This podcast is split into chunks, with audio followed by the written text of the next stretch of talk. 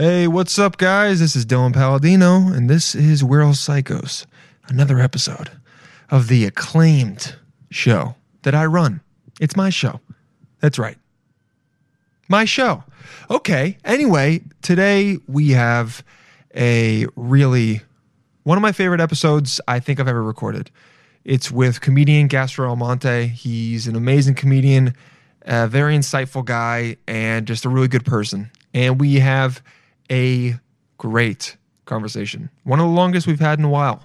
Went over two hours. And I'm telling you right now, man, it's worth it listening to the entire thing. Truly.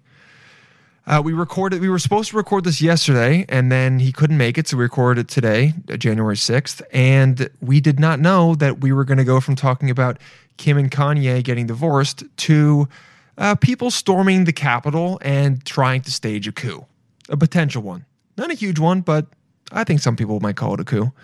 Anyway, no, no point in arguing about that. We talk about that. We talk about, you know, humanity, and then we end with him revealing that he discovered he was diabetic over the pandemic, over the quarantine, and what he had to deal with coming to terms with that and going into an almost diabetic coma in the hospital alone for a week, not able to see his family or friends or even get an iPhone charger from his wife. It's pretty deep stuff. I enjoyed all of it. There's nothing else I can say. I, I don't want to take up any of your guys' time with my dumb voice because you'll hear enough of it in the episode. Uh, thank you to everyone who's been rating and reviewing. Uh, really appreciate it, guys. Keep sharing, keep sharing the show. We're we're slowly but surely we're growing, baby. 2021, we're gonna get even bigger. I'm not gonna say 2021 is gonna be a good year because I'm not trying to jinx it, but let's hope so. All right, without further ado, here are the words you love to hear. Please welcome Gastor Monty. Are you crazy? Are you crazy? Are you money? We're all psychos.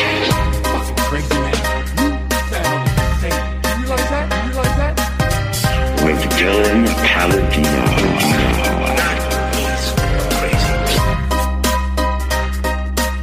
Yeah, we'll record. Yeah. Yeah, like I was just having uh, my convo, uh, this convo with Gabby yesterday. Uh-huh. Um, like I felt like, uh, like normally when people talk about progress, they imagine it being like an even slope, and Yeah, it's no. not. It's like I felt like I'm always on a flat line, and then it clicks and I elevate. It's very bumpy. Yeah. And sometimes you go up and then you regress. Yeah. Which is the most annoying thing. You're like, why? I thought I was. I, mean, that happens with stand up all the fucking time. Yeah. Because for like, th- you know, a month or two months, like, oh, I got this. I got this joke. I'm feeling good on stage. And then you eat a dick and you're like, what?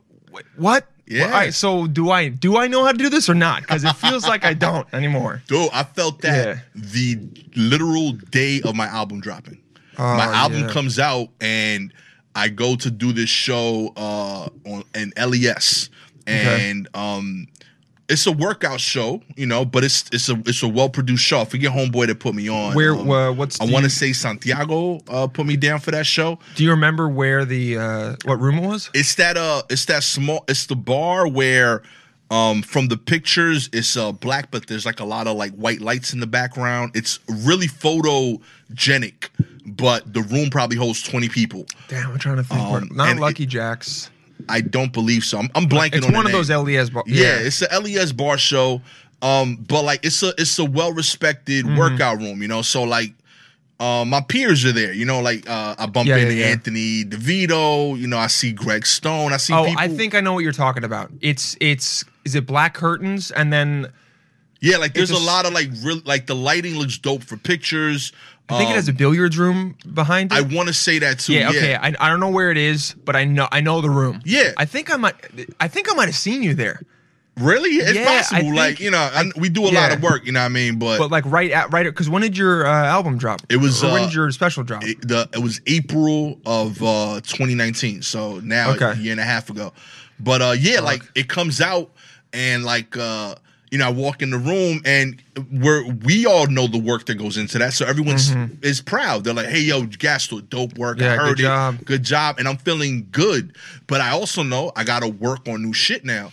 Yeah. Right. So everyone gives me props and then I eat a dick, A dick, yeah. right in front of them because I have nothing that I can do anymore. I had to try new stuff, you know. And it's not like a, a paid gig where like I could use my old material. Yeah, yeah, yeah, That's yeah, the whole reason I'm here. I need to work new material stuff, yeah. So I literally had 12 minutes of nothing. Like it died. Every everything I did Oh, dude, didn't work. worst. So like there's comics that like it's not that they're famous, but like they're further along or they're people that I respect or they're peers. Um and like Anthony in particular, like that's someone who's Yeah. like he's someone I, I genuinely like respect his craft and um I look up to him as a comic. So like beforehand, he gives me congrats, and afterward, he's still honest enough to like not like give me that fake love because Yeah. we're that far along too. So like he looks at me like, yeah, you know, that and, and that hurt, you know. So uh yeah, that never goes away. I love that that's the process. Um if I didn't feel that, I wouldn't have been writing again. Being frank, you I think what that. it it keeps you uh, scared. Yeah. In a good way. Yeah. It keeps you scared. Like the potential that you can bomb keeps you scared to go. I I I cannot sit on my laurels on this stuff because even when you when you do stuff that you know works, if you're not giving it and really because we've all been done bits when we've done them for you know because especially in the beginning Yeah. a lot of people don't realize like the fir- i didn't realize this when i first started stand up if you see someone six or seven years in and they do a joke that's crushing they've probably been doing that joke for five years Yeah. truly because f- those first those those years that you're really those elementary elementary years i don't know why i couldn't say that word elementary years that you're really just like forming it and, and trying and trial and error when you find something that works you just run it and run it and run it Yeah. and so how, you when you start to get even too confident in those bits and you don't give it f- your full energy you can see those bomb Yeah. and that's when you go oh, oh shit i can't i can never just walk on stage and be so chill and confident that i'm gonna phone it in Yeah. the only only people that the only people that are phoning it in uh, they have audiences that are just there to see them and that like them. Right. and a lot of times that's when you see really famous people uh, not be as funny anymore. Yeah, I- because they have crowds that know them. Yeah, and I feel like uh, they don't realize it until I until the special because they're in the in the crowd, they're killing. Mm-hmm. They're like, "I'm crushing. Yeah, this stuff's great." But then the reviews or like people that are uh, not biased, you know, that you're not a fan, you're just listening to the Mm-hmm. material. You're like, yo, that that's not really hitting like that. Um, it's not that good. Yeah, that's why you gotta have people around you that are like, yeah, it's not. That's not great, bro. Right. Yeah, which is hard to do, man. It- yeah, you gotta is. have friends that can tell you you gotta work on that. You Real know, shit. or you can you say, hey, you know, you gotta maybe here's a tat or whatever it is, but it's not easy. I mean, I, it's got to be difficult though. Like Kevin Hart, Chris Rock, Amy, people that are up there when they start having joke writers that help them. I get it to a certain degree because they got so much shit going on. They got people trying to pull them all over the place. Like, and they have the pressure to put out a special. Right. I, I feel like it can be too much. So they got to get some help. Yeah. But at the same time, I, I go like, just wait then. You know. Right, that's pull my a, Pull a. Kendrick. Pull a Kendrick, and wh- like Kendrick is the best example. This dude is the top of the rap game, and he he doesn't put out he doesn't pull a future and put out a spe- uh, put out a fucking album. Now listen, don't get me wrong, I love Future, dude. Future's the, but but, the thing, but Future's idea is he's got the Gary V or like Gary Vaynerchuk idea, Yeah. which is like put out as much content as you can, All the and time. one out of every ten is going to be good, and it's hundred songs a day. Exactly. One of them will be a banger, and that's all that you need. And that works in today's, you know, that's what we're all doing with social media and all that shit. We're just Yeah. trying to churn out stuff. But for those people at the top, wait, you know, really just perfect that shit so Yeah, it like can it- be fire. Yeah, because that's that's all it is. Like it just, I don't care if you put out a special every month. Being honest, if you have a special every month's worth of shit to say, Yeah. you know. So like you know when Chappelle to me is the example of both. Yeah, He he's got both. Mad time between specials when he has nothing to say. Uh-huh. By the same token, we had four specials in a year and a half. Exactly. because he had shit to say. You know, and he'll Some tell of you. them were better than others, Right. But they still, yeah, exactly. He still, he, it's just. I think what happens with Chappelle is that he will just think like this. This dude.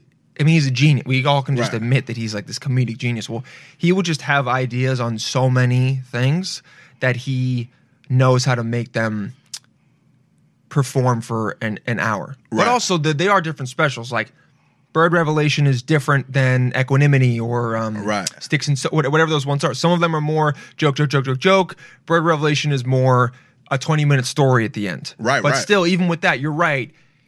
He is churning out material faster than most people, but he's earning it. Right. He's not, if he put out bullshit, people would go, oh, Chappelle's, you know, he's losing it. And Yeah. and in turn, I think he's comfortable enough, and he's shown it already. Where when he either needs time for himself or he wants to go away, he will. Like it's not just he doesn't feel the pressure of I need to do something new every year. He just happened to have well thought out thoughts, at least uh, to his standards, to put those out, which Yeah, is what matters. people worry that they're going to get forgotten like artists Mm. you know and if you've really done great work and you make a fan you, you got to make the fan base first Yeah. in the beginning you will be forgotten if you haven't put out enough stuff because there's so many other people trying to climb to the to that first level of the mountain there's many levels Yeah. and you know once you get to a certain level then you have at least some fans that will always remember you but you know, like Rihanna, you know, she hasn't put out an album in I don't even know how long. Yeah, it's it's- been a while. Yeah. But people are still waiting and they want the album. You Yeah. still hear people like, oh, 2020 was supposed to be R9 or whatever the album was supposed to be called. Right, right. People are still waiting for that shit, you know? Yeah. People are, if you are good enough, you can you can take time for yourself. It's like, like I said, like I said with Kendrick, and it almost makes people respect you more that you go, I'm not going to just put out a bunch of BS. You know, I think um, even the Red Hot Chili Peppers, like what, like I grew up with that band, so they're one of my favorites. Yeah. and um, it, sometimes you know, I mean, they're a great band, but also sometimes the bands that you grow up with, they just always are cemented as some of the best in your mind. Uh, they waited like a long time bet- between some stuff, Right. But when they did, they they delivered. That's the thing. That's what you got to do. You have to deliver. You can't. Be, You can't- can't wait five years and then drop a whack mixtape. You know, you can't wait five years and then drop a bunch of open mic level stuff. There you go. And then people are like, "What? Where have you? Where have you been, dude? In Tulum? Yeah, You know I get I mean? it, but also write something. So be perfect is what we're exactly, saying. guys. No matter what, you gotta you gotta kind of be perfect. is the thing. But yeah, so um, so you what, you dropped the special in April Yeah. and and then you were so how much time did you get before the pandemic hit like how much new stuff did you get maybe not as much as I'd want. I'm probably I would say I got like another half. Yeah, yeah. Like realistically, like it was like uh I was under a year uh from like the release to that and uh right cuz you're talking about like April till uh maybe February, February, yeah. right? So we're under a year A. Um B um even in that April and May while I was starting to write, I wasn't performing as much because so much of that time period um you spend it promoting.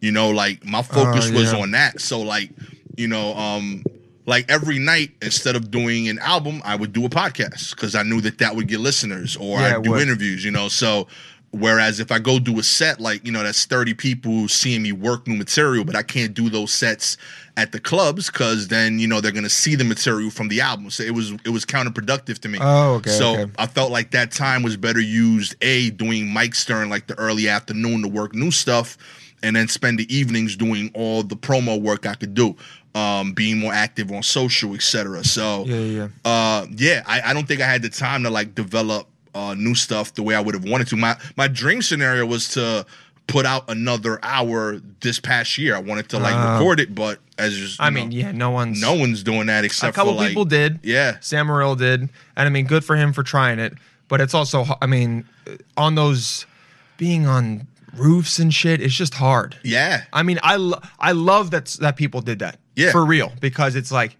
no, I'm not gonna let this. I'm gonna do shows outside and I'm gonna release it. What the hell? That, Right, that- right. that's what YouTube is kind of perfect for. Yeah. It's like okay, I got an idea. Let me do five roof shows. See if I can stitch together 45. What the hell? Why not? Some people want to see it. Yeah. but for most people. That's not practical. Right. It's going to take a lot of money. You're not going to really make anything off of that. Yeah. And, you know, you also don't have the time to run that stuff. Right, I bet you even Sam would say, "Yeah, I, I did not have enough time to run ha- half as much as I wanted to for these jokes." Yeah, it, You know? easily. Like you, you're missing out a, a step there, and you know he's far enough along where like he he can skip certain steps in terms Mm-hmm. of Like in term, like not skip them, but the steps take less time because he's already done certain work. Like he's already thinking in joke structure in his head. Yeah, Whereas yeah. you know that first special is the material that he learned how to write jokes with. Mm-hmm. You know, so it, it, it takes longer to develop. But yeah, and to your point, he also has uh, certain connects and benefits that allow him to even consider doing something like that. It's just not open to most people. Yeah. Yeah. Uh I think there's gonna be a lot of good stand up after though. Yeah, I'm excited. I, I really think that like um anytime you have a lot of time to yourself to really be reflective, it shows in the art.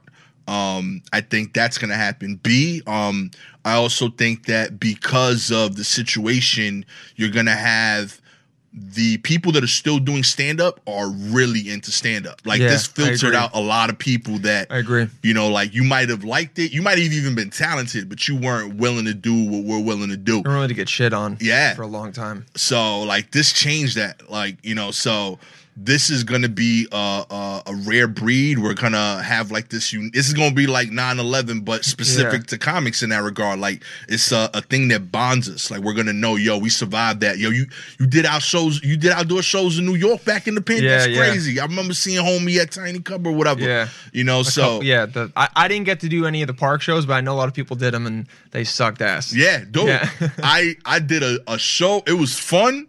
It was freaking cold. It was I want to say it was like maybe like 20 degrees in Astoria Park with the homie Jared Waters. And it was uh it was super cold, but there was 16 people in the audience willing to listen to us, like real audience, not They like wanna yeah, they wanna see they, They wanna wanted see to it. see they it. wanna hear it. So like a like it made me super appreciative of the conditions we had before and b the dynamic of what we have in New York that like I could still work material in Wild. 16 degrees in December like people still willing to come out and listen to me Mm-hmm. like that's a blessing man so um I won't do it again but uh, No, no, no, no. uh, just to know that I at least can. once. yeah And like- then after that you go, I think I'm I think Dude, I'm good for a while. that was like like uh it was one of the bougie moments for me. Like I feel like I'm not far along, but I have enough TV credits that I don't have to be in this weather right now. Exactly. So I was like, yeah, I'm good. Uh, I'm glad I tried this. I will never do this again. I will get to say I did it, but also I have a family and kids. exactly. Uh, Maybe I'm gonna go spend some time with them. you know, I will Yeah. see y'all in the spring, brother. Yes, exactly. well, did the did pandemic allow you to spend more time with family, like in a in a good way? Did you feel like uh, anything positive came out of it in that regard? Yeah, I mean, um, you know, obviously there's a lot going on for other people, but uh, for me overall, I thought it was a win. Um, I uh, I spent more time than ever with my kids, especially. Mm-hmm. Um, this is the most I've spent with my kids since I've been full time doing stand up. Wow, um, yeah. you know, like no road gigs. Um, when they come home from school, I'm out doing shows. Not not now. I'm here. Yeah, you get to you see know? them, ask them about their day, Yeah. stuff like that. That is small, but I would assume for a parent is it, it, it feels like you're more involved in their life. Because I mean, how old are they? They're uh, now uh, 11 and 12. Wow. Okay. so it, it, it's just been it's been beautiful to like really uh be around for it um see the first like real signs of their own personality. I was gonna ask. Are you are you starting to see inklings of personality, Yeah. like real personality? yeah, like they are their own people and um it, it, it's beautiful that i got to like see that firsthand um uh like we have interactions now for the first time where i don't feel like i'm talking to a kid like that was like i would have laughed if a 30 year old said that shit you know Oh, okay. like they're having those type of things good now sense of humor and, yeah and and having a young adult conversations. Right. Maybe starting to wonder about stuff like a little bit more not not just uh growing up as a kid in school, but just bigger picture ideas. Yeah. to, like what maybe what am I gonna want to do? Or Yeah. what do I like? Or I don't know. So I think of, around that time is when they also start to maybe feel different than other people, Right. and then coming to terms with that uh, what is unique and what is weird because it's kind of a it's a it's a fine line and Yeah. a lot of the stuff at least for me I don't know about I, I remember growing up a lot of the stuff that I thought was weird now when you get older you're like no that's just me and is kind of the good part of who I am Yeah. like those those weird things are what make you interesting as a person and allow you to connect with other people Right, right. You know? Yeah, like I feel uh there's a few things that like touch on that. Like uh I've always had this argument with school teachers. There's an importance to learning the history of your country. I agree Definitely. with that. Um, with that said, I think that there should be one year of high school history Mm-hmm. that's devoted to the history of whatever the fuck you want. Cause I feel that Oh. all like history to me, the importance of it is you learn uh you learn lessons based on how people reacted in uh intense moments. Yes. I don't think that's restricted to government. No, you no, know, no, at so you know, when I hear someone really passionate about like basketball stats and they know Mm-hmm. the backstory of, you know, the flu game and shit like that. The yeah, the you know, game. like stuff like that to me, um, that's that's still showing the same level of commitment of understanding something. Um, and and, and the reason I bring that up is because I feel like as an adult, when I'm at a bar talking with somebody, I never liked in high school listen. I didn't care about uh, you know American history class in high school. But when I hear someone that loved American history talk to me about it now, when we're like we're drinking and chilling, Mm-hmm. and there's no pretense of a test, I'm super engaged. Freddie's like that. right? Freddie's loves, that history. shit. Yeah. And I used to never get it. And I think it finally kind of struck me this year. Uh, well, it, this year was the first year that I started to appreciate learning history. Not in, I've never been good with dates. That shit is, for whatever reason, I've always thought it was pointless. I remember growing up, I was like, why does it matter what year? this person came over here and got into this argument or when this battle was, da da da. da. And Right. I, I think partially it's just because they need something to test you on. That's, Right, right, that's right. how the school system works. But you make a really good point, and and I agree, and I think it should be taught that way in the general sense, which is you're learning. We're like, you know, a lot of people, a lot of kids are in school and they they might start to go, why are we learning this? Right. You know, they question what is the point of this? Why am I learning math? Why am I? And then a lot of times that's answered with a, oh, you're just being lazy or Right. you don't get it. Like, try harder. It's important. All these, like, uh, not affirmations, but it's just cut and dry. You Yeah. don't you don't get to question it. You'll It's like- know it later. Exactly. You'll- You'll, yeah. understand later. Shut up. Which is not the truth at all. Right. But if it was if it was presented to you as you're learning math, you're learning this high level math because even though you're probably never going to use calculus in your life, when you learn how to solve problems in this very high like high capacity way, it's going to help you to have critical thinking with other parts of your life in general. Yeah. And you, when you present it like that, then the kid might go, he's they still might push back, but you but you can go, trust me, this is going to expand how you think and make you a better, probably more successful person. Yeah. And then when you present history like that, because I always thought, ah, history is whatever. But if you go, you're learning about this to understand humanity as a whole. Yeah. And that's a that's a big part of life in general. I think a, I think a lot of very successful people understand humanity better than the normal layperson. I would say, just Right. in terms of how people act, how they move, how the masses work, because that's a that's a big Yeah. a, that's a big skills to understand not how individuals work, but how the how the masses act. Right, if You can utilize that and manipulate it. You can manipulate it for bad. Right. We've seen a lot of people do that, but also even business wise, like uh, even as an entertainer, Right. If you understand. Oh, the masses. Uh, a lot of people are responding positively to this. yeah. That's literally TikTok, trading. Twitter, dude. That's trading. That's that's Yeah. Instagram, tw- anything. Oh, people like it when I do like this, or people like the, you know, some some people some people might call it hacky, but at the end of the day, if that gets you propelled to a hundred, hundred thousand, hundred million people seeing you, and Yeah. then you, you like, it doesn't matter what it is. And I had that realization. I read this book, Sapiens, by Yuval Noah Harari. Okay. everyone talks about it. It's like almost cliche for the dude in his late twenties to talk to mention Sapiens, but it, it's a really good book, and it's like a it's called The Brief History of Humanity. Okay. and it goes over how we went from just another animal on the plains to Homo sapiens sapiens and being the master of our domain, which was Earth. And the most interesting thing for me was he because he's from Israel, so he's not American. So he kind of looks at it with a non-American lens, which is nice because you don't want to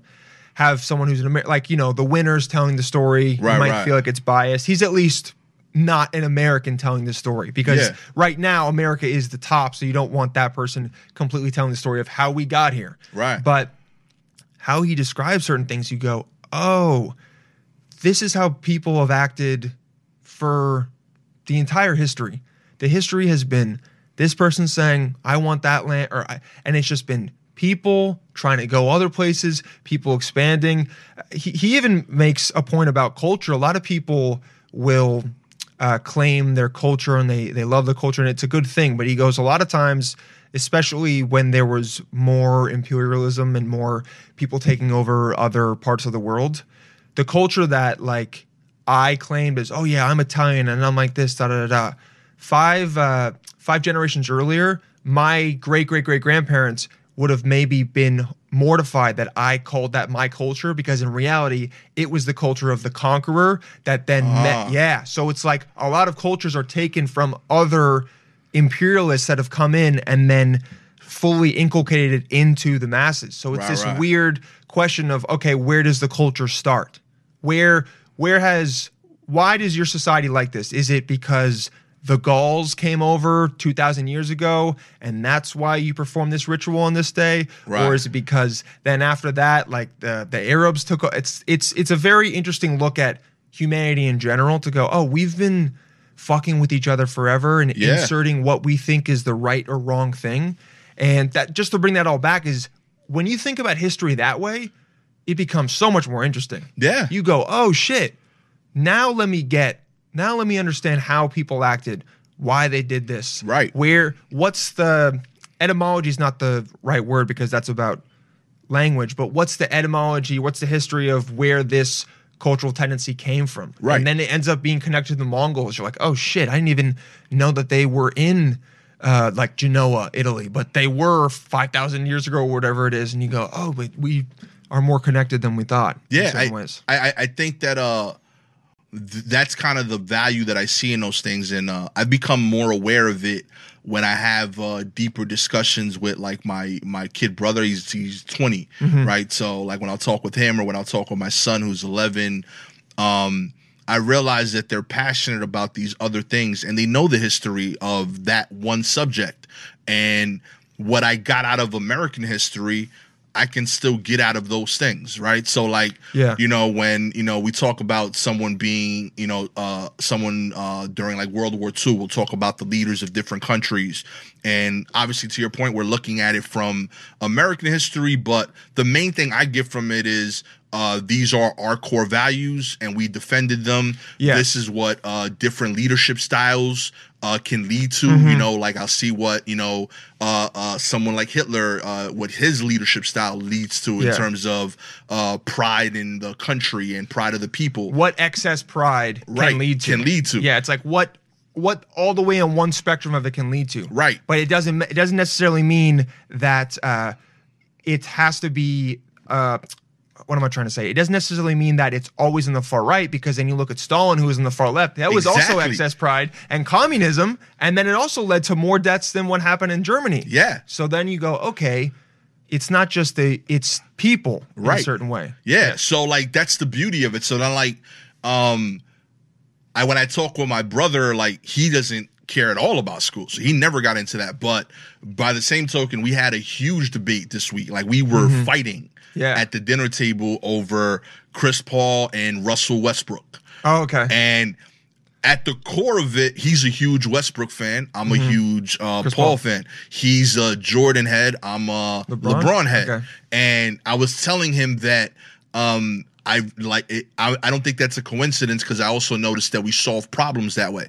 I, I think that like uh, when I've seen him do things with his uh, team or in school, he's very solo. He's very. I'm going to get this done myself. Yes. Um, I love working with teams. I love incorporating people, and I thought that it was interesting to me that that was coming out in our sports fandom. Mm-hmm. Um, and in turn, that's also what I appreciated about those people in in the court. Yes. Um, and I, we were still able to have that philosoph- that philosophical thought about the ideology of these people and what we can learn from it. I'm like, Mm-hmm. did you feel that that style was successful?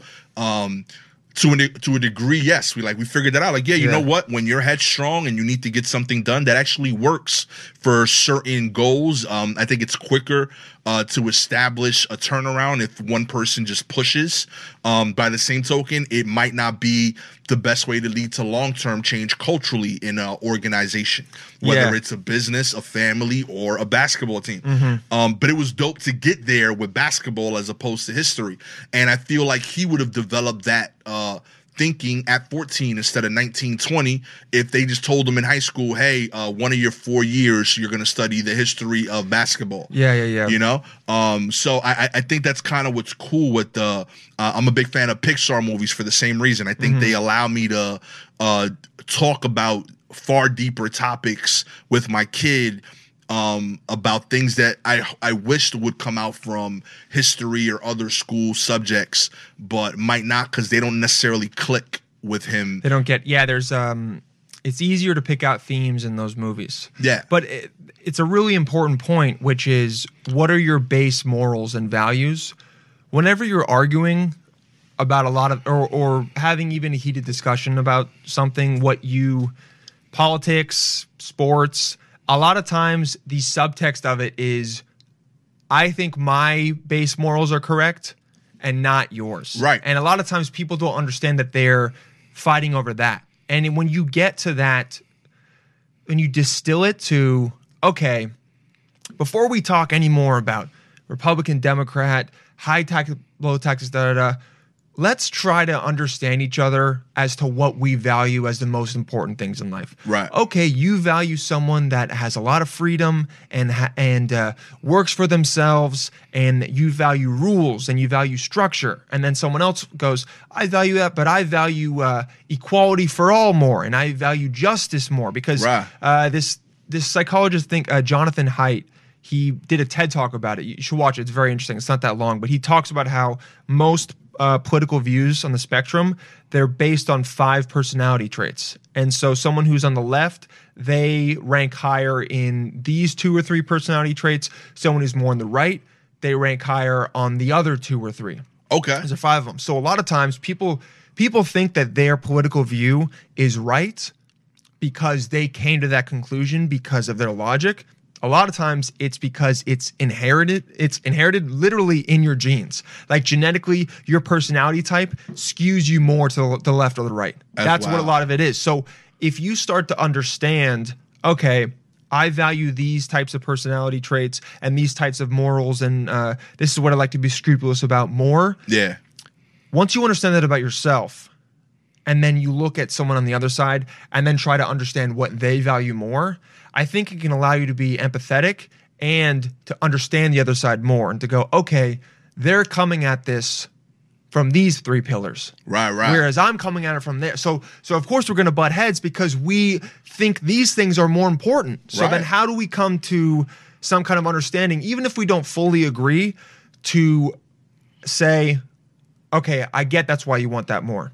Here's why I disagree. Let me give my points, and then you, you come to some kind of compromise. But Right. at least we understand that you don't get, which I think is happening a lot now. You don't get to the point of frustration where you go, "You're just an idiot. You don't Right. get it. Fuck you. You're stupid. You're selfish. Blah blah. blah. Oh, you're whatever the epithets people on both sides throw at each other. Right, right, right. I think I think that's uh, not understanding the personality traits that someone is coming from. And now I'm not talking about extremes. You know, Right. if someone's on the extreme on either side, like they're they've, they're too far gone. Yeah. Not to to a point where I think some people can be helped to be brought back over. Some people are. It's you and me. Oh, it's me. I uh, didn't realize that my uh, computer was uh, you can FaceTime on your computer now, and I don't know how to turn it off. So my fucking friend is like FaceTiming right now, right in the middle of a super important, super important fucking conversation. Um, but the whole point is, yeah, it, when, when you understand the other side, I think, and understand where it comes from, Yeah. it becomes less of a of an ego thing. As Yeah, to, yeah. Oh, I'm right.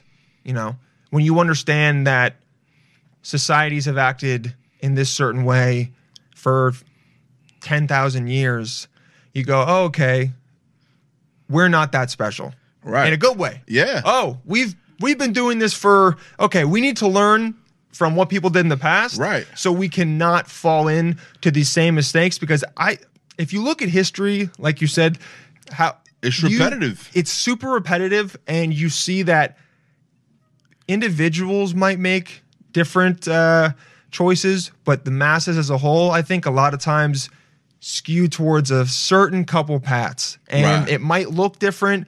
It might have a different demagogue. It might have a different flag or some kind of you know different new graphic design or whatever it is. But it's this a lot of times the same general path, Yeah. certain ways. And once you get that, you you can at least go, oh, okay, I'm not going to I'm not going to be uh, mystified by all the all, all the stuff on the f- on on the front by the cover of the book. What's on the inside? What does it really mean? It's helpful. Yeah. You know. I dig it. I got to tell you, this was way deeper than I thought we'd get on this. oh, no, I'm just kicking with the homie Dylan. Yeah, yeah, And, uh, yeah. yeah. This was uh, Me, this me was too, dope. bro. I thought we were just gonna talk shit, and then we just got into some good stuff about history. Yo, that- You know what it is? I think it's also we we were supposed to record yesterday, right? yeah, it got serious in we the got world. we got and we got we got confused. And honestly, thank God. yeah, it was on me, but yeah, you know, it's it's it, shit happens all the time, and you know, it's like it was seven fifteen, and I went, oh, maybe he's parking. Yeah. And then when I texted you at seven fifteen, and then uh, I got a text almost immediately that like two texts. I went. Oh, he thought it was tomorrow. Yeah. I just knew, you know how when you get the two quick rapid Yeah, texts, yeah, you're like, yeah. oh, okay. And I saw it and I was like, ah, it's not a big deal. But I'm, I'm happy we waited, dude, because I think that's why this is serious. Shit is serious today. Yeah. Like today was there's been a lot in the past year. There's been a lot of days where you go, "Oh, this is going to be in history books." Yeah. Like someone's going to ask me, "What was it like when the pandemic started?" Word. What was the 2020 election like? What what like there's what were the George Floyd protests like? What, where were you when you first learned about that? When it was at its height, all there's a lot of different things that happened. You know, Yeah. what, uh, Rush, all that shit. But a lot happened 2020.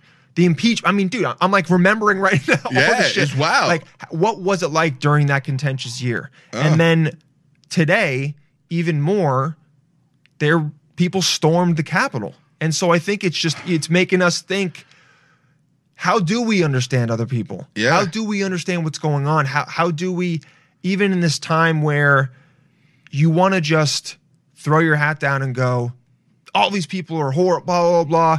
How do we pull back from that emotional response and go, okay, yes to some of them, but also, have we seen someone like this in the past? Can we look to history and see, oh, this is what led to these people to do this 300 years ago? Right, because I bet you in 300 years, historians will look back and they'll pick apart the past five years and pick different flashpoints and go, that's what led to this president. Yep. That's what led to this election. And then that's what led to the storming of Capitol Hill on January, what's it, 6th? Yeah. There's going to be in bold, and some kid's going to be asked that question on a test one day on January 6th, 2021. What happened? And he'll have to say the storming of Capitol Hill, or Right. whatever it is. And they're going to look to it. So I think we're going, how do we explain this? Yeah. Because it really feels like a time I've, I mean, I'm only 28.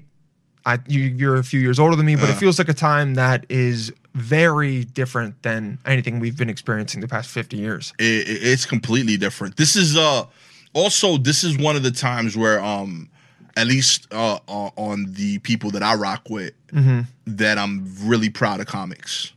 Um there is a it's a cheesy cop out joke and I hate when people do it because it means they didn't write a good joke. But the the idea behind it is right. Um I hate when people say too soon as the punchline you know, because it means that you didn't write a joke. You just said something crazy. The audience gasped instead of laughed. There's tension. You're like, oh, I can break it with saying too soon. Too soon, right. Too I- soon? Question mark. right. And it usually no one laughs, or they Right. go like, ha, ha, yeah, it was too soon. Exactly. Like I feel like it, it's it's a cheesy cop out line, but I, I philosophically I feel like that's a comedian's job is to break that moment, right? Yeah. So there is uh to me the reason that I feel like our job is important, and maybe I'm really overstating what we do, but to me, what comedians do is we talk about stuff that nobody wants to talk about first. And the I second, totally right, the second we make it funny, the second we make it we in a way that you can laugh, Mm-hmm. we now have given you permission to talk about that topic because now it's no longer tense. So the sooner we get past too soon, we've won. and that's Yep. our job. And I have to say, like today, like uh, following comics on Twitter, all I've been seeing is proper joke after proper joke. Like uh, it's like the perfect balance of being funny, but Mm-hmm. being aware of what's happening, uh, not being distasteful. Um, they're Yeah. like I, I I've been really impressed with my peers today Really? and what they're doing. Um, I feel like they're they're being very aware and uh, being at the front lines of stating what's happening, and in turn, I feel like the discussion to what needs to happen and what's going on is happening faster than it's ever happened before too. Like I think uh, today would have been uh and it, it, it's a it's a combination of a us being better people uh b us being more connected because of social media. But uh when this happens 20 years ago like for example a 9-11 today would have still been Yeah. a mourning day. We wouldn't have even gotten to the point to where we could joke about it we would have still been sad today Yeah. and then a week from now when we've uh connected both personally and you know and and, And talked, talked about, about it, and- we would have started figuring out how to talk about this in open mics, cracked a few jokes that Yeah. bombed, and then finally gotten to the point to where we can laugh about it, and then we as a country can move forward and address what's actually happened and fix it. Today was the first time that I've seen where all of that took place in one day because we figured out how to address it almost to the moment. Like we're able to make it funny, but make it honest and not be offensive or diminish the moment. And by us doing that, I feel that more uh, intelligent people that are following it can laugh and also be like, yo, this is serious because it's being talked about a lot. And now they can engage in real convo about it and hopefully lead to solutions faster. Um, yeah. yeah discuss it uh I- think trying to make a joke is if when someone's trying to make a joke most of the time i think they're trying i think it's coming from a positive place. Mm-hmm. Yes it's i want to be funny and i want to feel good about it but also it's how do i make this okay? or how do and and some of the bigger jokes like what you said I think it's a good point.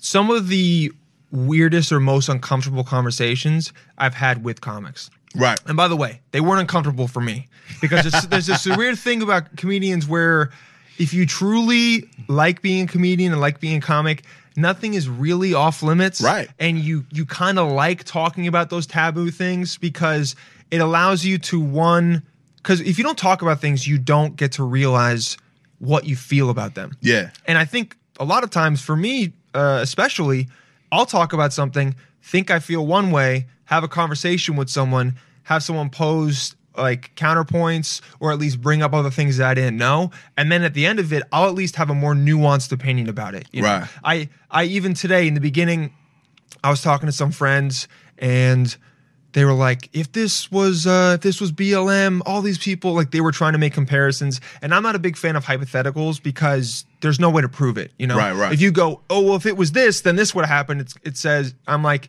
says you. You know, it didn't happen. Right. However, as I talked to them more and more and, and saw the points that they made, I was like, well, you know what? The sentiment of what you're saying is that the fact that these um and you know what i'll call them domestic terrorists to a certain degree and Right. like or the mob like this these like people called it ins- insurrection and and other people called it a coup which like according to the definition of coup it's kind of crazy that's what this was Yeah. because because coup is a uh, is a attempt to coerce or change or take control of the government Right. It doesn't necessarily need to be. It doesn't have to be military. Usually, it Yeah. is by the military because those those are the ones that are successful. But even though this, well, let's call it a coup light. You know what I mean? right. It's a coup light. it's a coup light. Cool But- doesn't exactly. sound yeah. like a strong enough word for Yeah. what happened today, but, I get yeah, you. it's coup, coup d'etat sounds better because it's got the full French in it. But uh, th- this was during when they were trying to certify the electoral votes for an election. Yeah. And then people came in and tried to stop it. That's trying to coerce the government. Yeah. That's trying to control a government. Now, some people would say, oh, that's a little extreme. Yes, but also no, because this is unprecedented. And at what point do you go, this just isn't okay and it is insane and it needs to be denounced? You know, but the whole point I was making was that they, some of my friends were like that, you know, if this was someone else, the look what happened to the protesters in the summer. And I said, yeah, you're right. You know, this is, I don't necessarily, I'm not even necessarily making this about race, but I'm saying it shows that there is a different way that the different sides are being treated in terms of the protesters. Yeah. And it that's not okay. It needs to be one or the other. There needs to be, no matter what, a set in stone way as to how the government, how the police force deals with protests, deals with people that don't like what's going on. There has to be one way of doing it. There Right. can't be th- these people are treated this way, and then some other people on the other side are let into the building, or no one is arrested when they start breaking windows, or when they go inside and some of them are armed. Like they're we won't know fully about what happened today for a couple days. Yeah. But it does make people question and go, okay, well, why is there inequality in terms of how this is deal? Like, Yeah. what what does it mean? What why are people treating the diff- why are cops kind of letting this happen? You know, like what is it because they feel less threatened? Is it because like what what's the reason? It, it has to be asked, and, Yeah. and it has to go to a certain point. You have to go, yeah, you know what? I can't be certain, but it probably would be different if it was the other side. And that's not a good reflection on where we're at. No. You know? Yeah, it's honest. I uh and you know, like even on my end, like devil's advocate the other way. I feel that I I obviously I don't agree with why they're doing what they're doing. But there's a part of me that like if something if you felt something in your country was happening that you were genuinely like, yo, this is wrong. I fully I'm so happy you said that. Yeah. because a lot of people aren't acknowledging these people who the people that thought because what they were doing today was in their mind The right- trying to prevent a government takeover by the other side that stole the election because Right. they're living in a reality that is different from our reality. Right. Now people can make arguments about which one is the right one. I personally think that the one that is right is the one where Biden won because almost everyone has come out and said there's not uh, substantial evidence of widespread voter fraud. Yes, Right. there's voters. there- Yes, there's instances of voter fraud. It- there's every election. Yes, we should shore up our uh, voting machines and we should shore up our election security every year, of course. But there is not enough voter fraud for us to say for Trump to just blatantly go,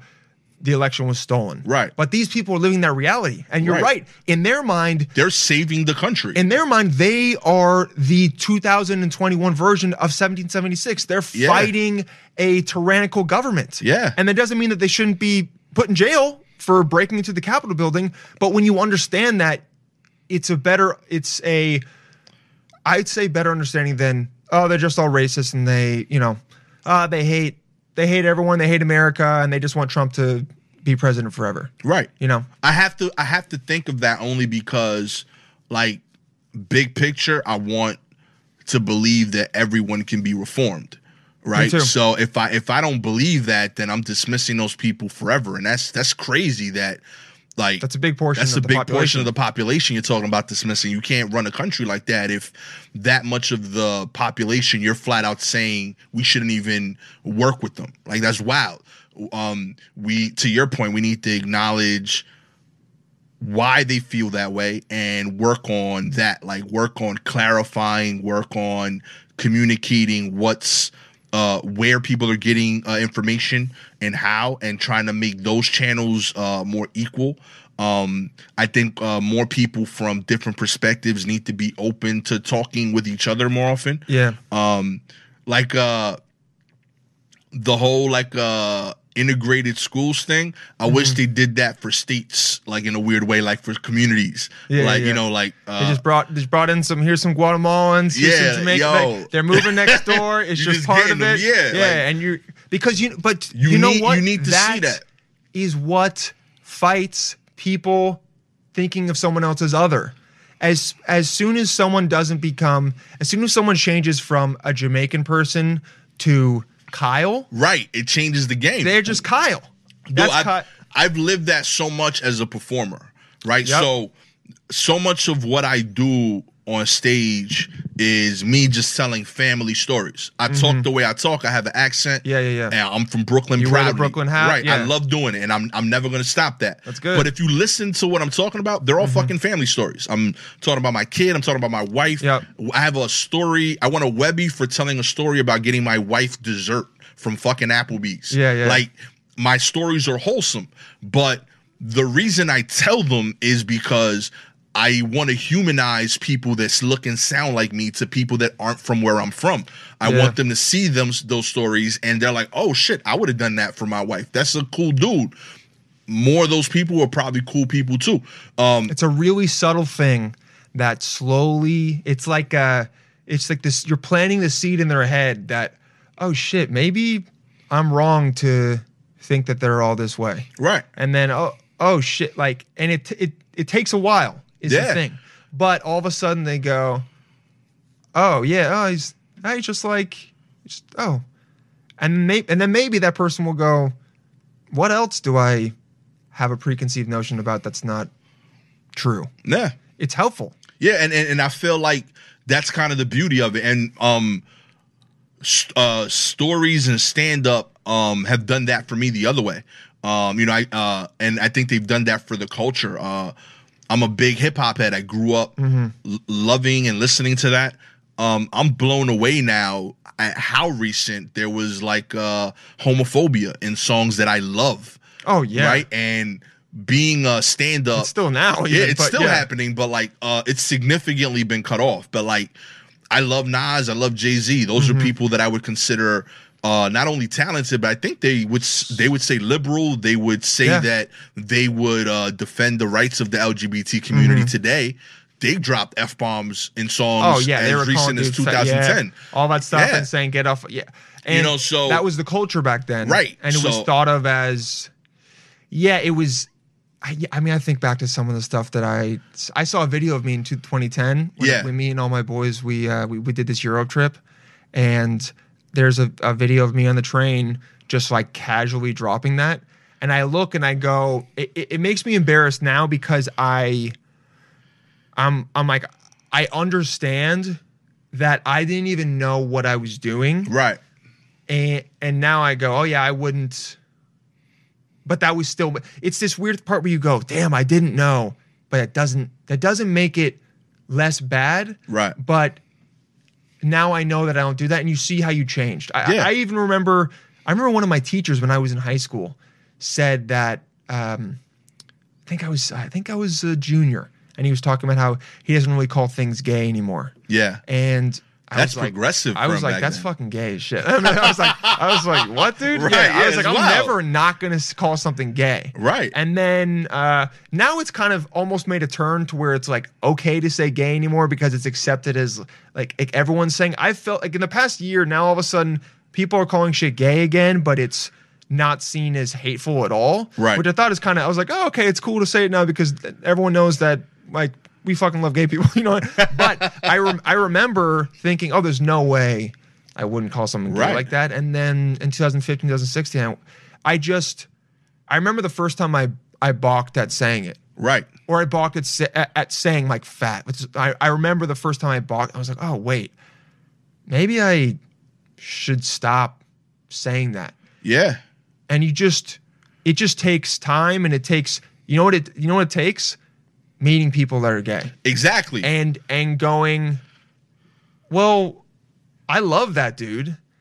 And so if i'm calling you that and insinuating that it's bad that's insinuating that he's bad.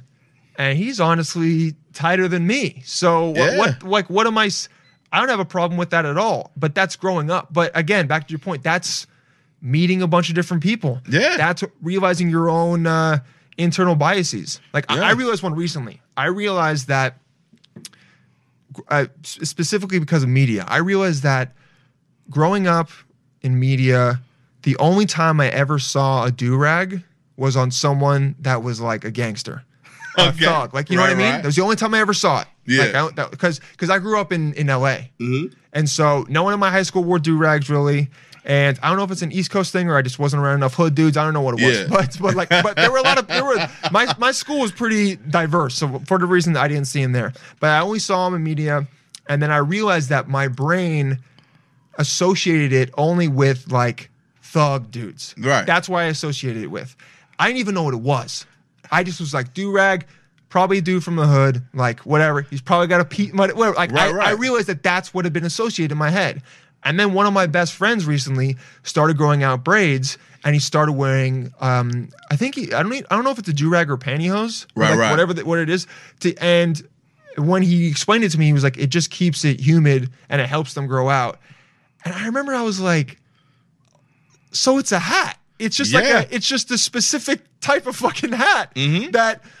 we that I was just shown in certain instances to then consider it some form of like gang attack like Yeah. and that's when I realized like oh fuck and I have never done anything because of that I had never I never like judged someone pre but I had always in my head saw it and then felt oh the only other time I've saw that was in this movie Right, right. and then when that happened I went oh shit I've been programmed to think of it as this specific type of article. I I I was programmed to think of it the same way you see a bandana hanging out of someone's back pocket. Right. Because that's for one instance. Right. If you have a bandana hanging out of your pocket, it's most likely because you're in a gang. You know what I mean? Or you just wrapped, or it was a mask and then you put it in your back. But it's most, likely because you're from a gang. It's changed but now, right? Yeah. That's how I thought about it. And then as soon as I had two friends that wore it, I went, oh, it's a hat. Yeah, that's all it is. But it took me 27 years of my life to find that. And Yeah. you know, I felt weird when I first realized that, but then I went, that's not my fault. Right. I had to just meet someone to understand that's what that was. and and and that's the, that's why I bring it up because right off the bat, it took us that long, and we have advantages. Like Nas Exactly. and Jay Z had huge advantages. They're rappers in New York in entertainment. They're seeing a spectrum of people. Mm-hmm. Yeah. We're stand ups in in New York City. yeah, and Los So, Angeles, the right. two most diverse places. Yeah. Yeah, so even we took 10 years, 20 years, 30 years to learn and and figure out like, oh, you know what? Like that's not cool.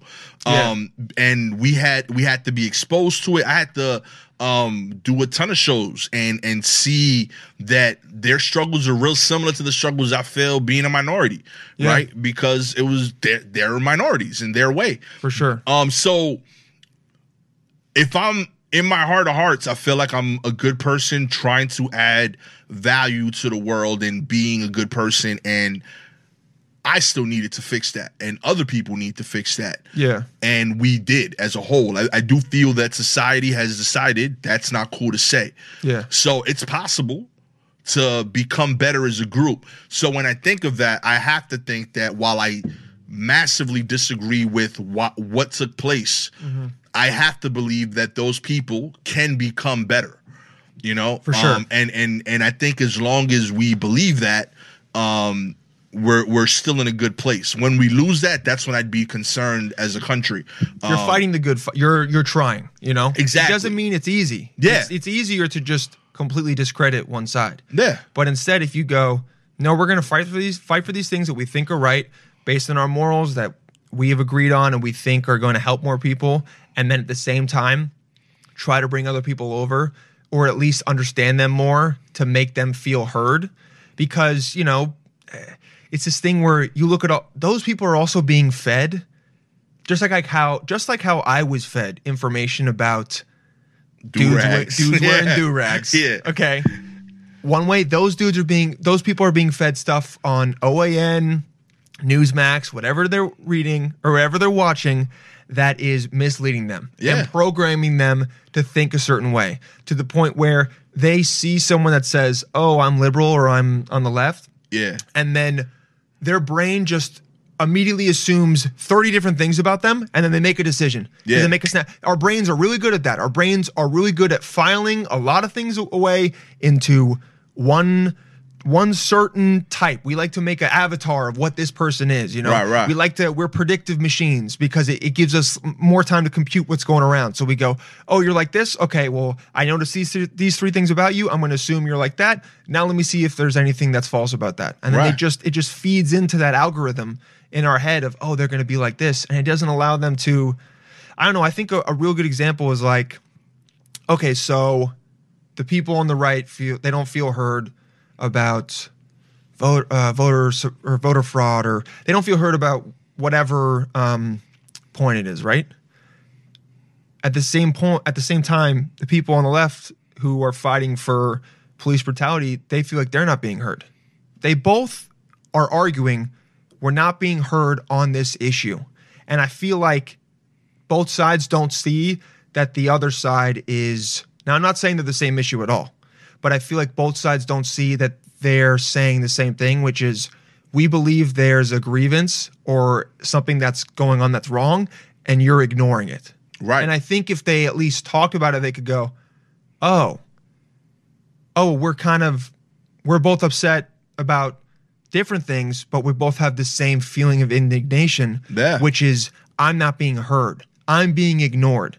I'm being told what you care about doesn't matter. What what you feel isn't valid when it is. Right. You know? Yeah. Small scale, but that should be fixed, right? To your point. Yeah. It might not happen often, but there should not be voter fraud. Yeah. Um it doesn't happen often, but when it happens, police brutality is a huge issue, right? Like Mm-hmm. the majority of police officers aren't committing those crimes, but it's happening. It's a problem. It's happening. Right. It and it needs happen. to be talked about because as soon as people don't talk about it, then you go, why aren't you why are you ignoring it? Right. You know? It's this um it's a complete this is a huge tangent. okay. but it's a little, it. bit- a little bit funnier. Let's do it. Let's do it. So you saw the shit with Hilaria Ilaria Baldwin, Yes, right? Yes, indeed. Yes, indeed. right, so this chick pretended to be Spanish, right? right, right. And I think it's fucking hilarious because it, it, it doesn't hurt anyone, you know? Right. It's just fascinating that someone has lived that life for that long. Right. And and I was listening to s- someone play clips of her trying to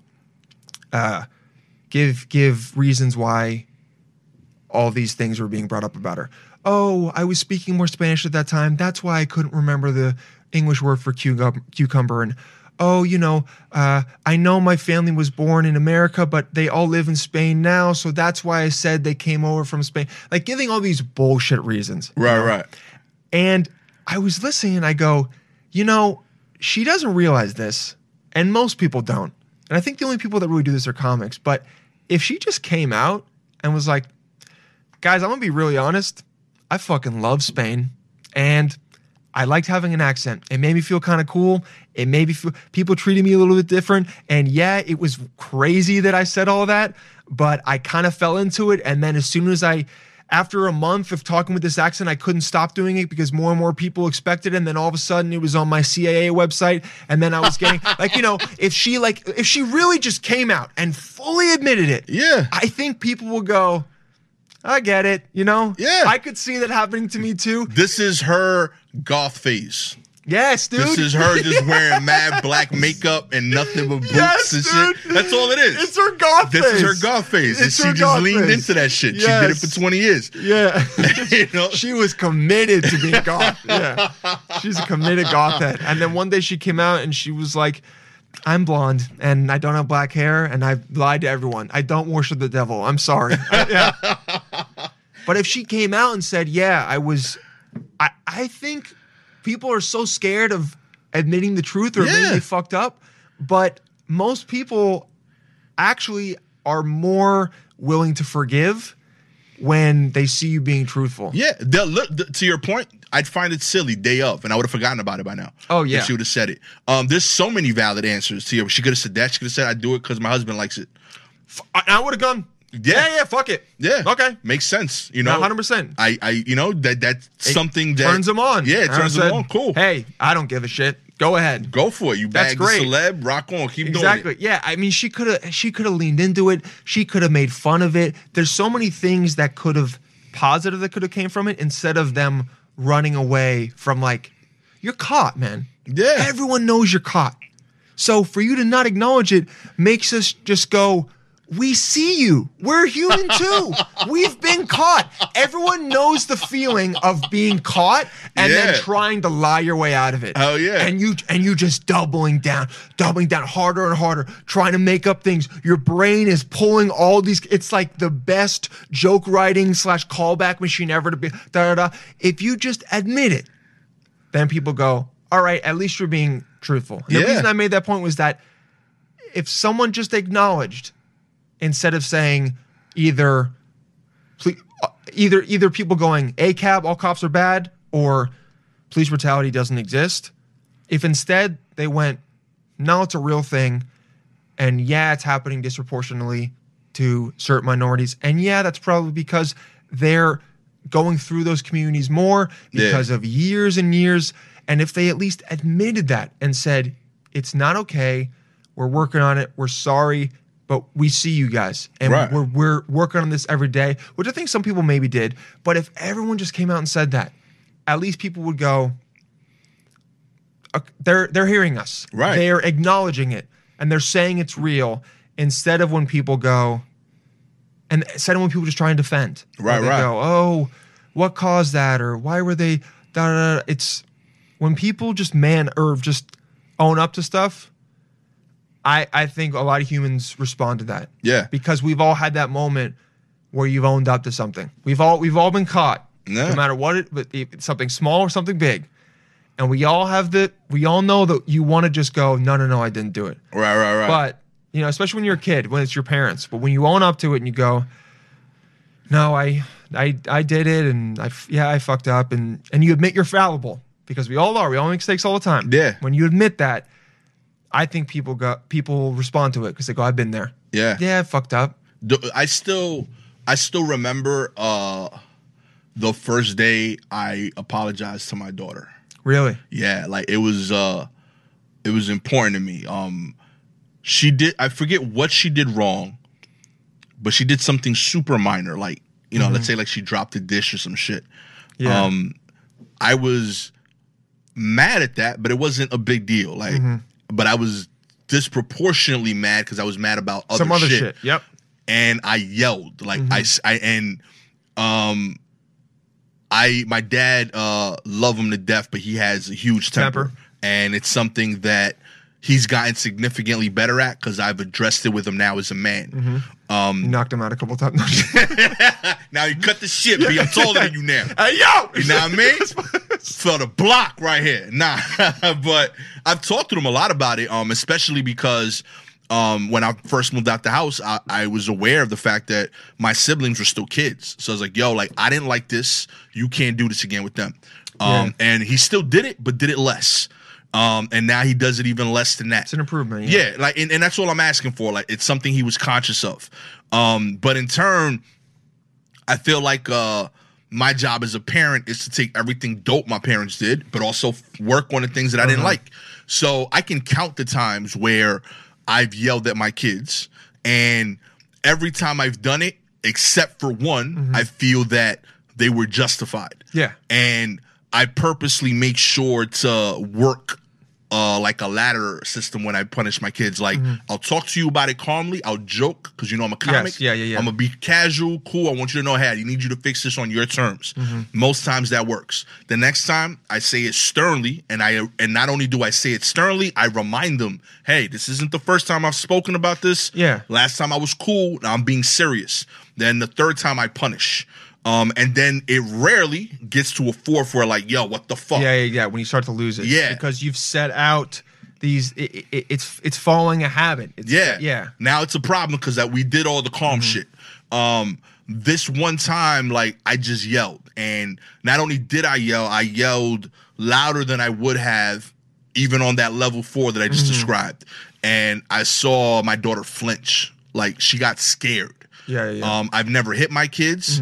Um, mind you, a part of me still wants them to think I might on occasion, just because I need that. Ain't nothing like, wrong with that. They gotta be scared. Kids gotta be a little scared. Of you. Yeah, yeah. I hope that years from now you listen to these podcasts and Uh-huh. realize, oh shit, dad would have never done it. Dad I never would have done it. But I still need you on You occasion. think I would. yeah, think Yeah. I might because there's times where that'll save you. But uh I I I I can't. I I I- I know what that was like. I didn't like it, and I don't think it's needed to uh, discipline a kid in that way. And. I don't think it's needed for them to get better and to develop as people.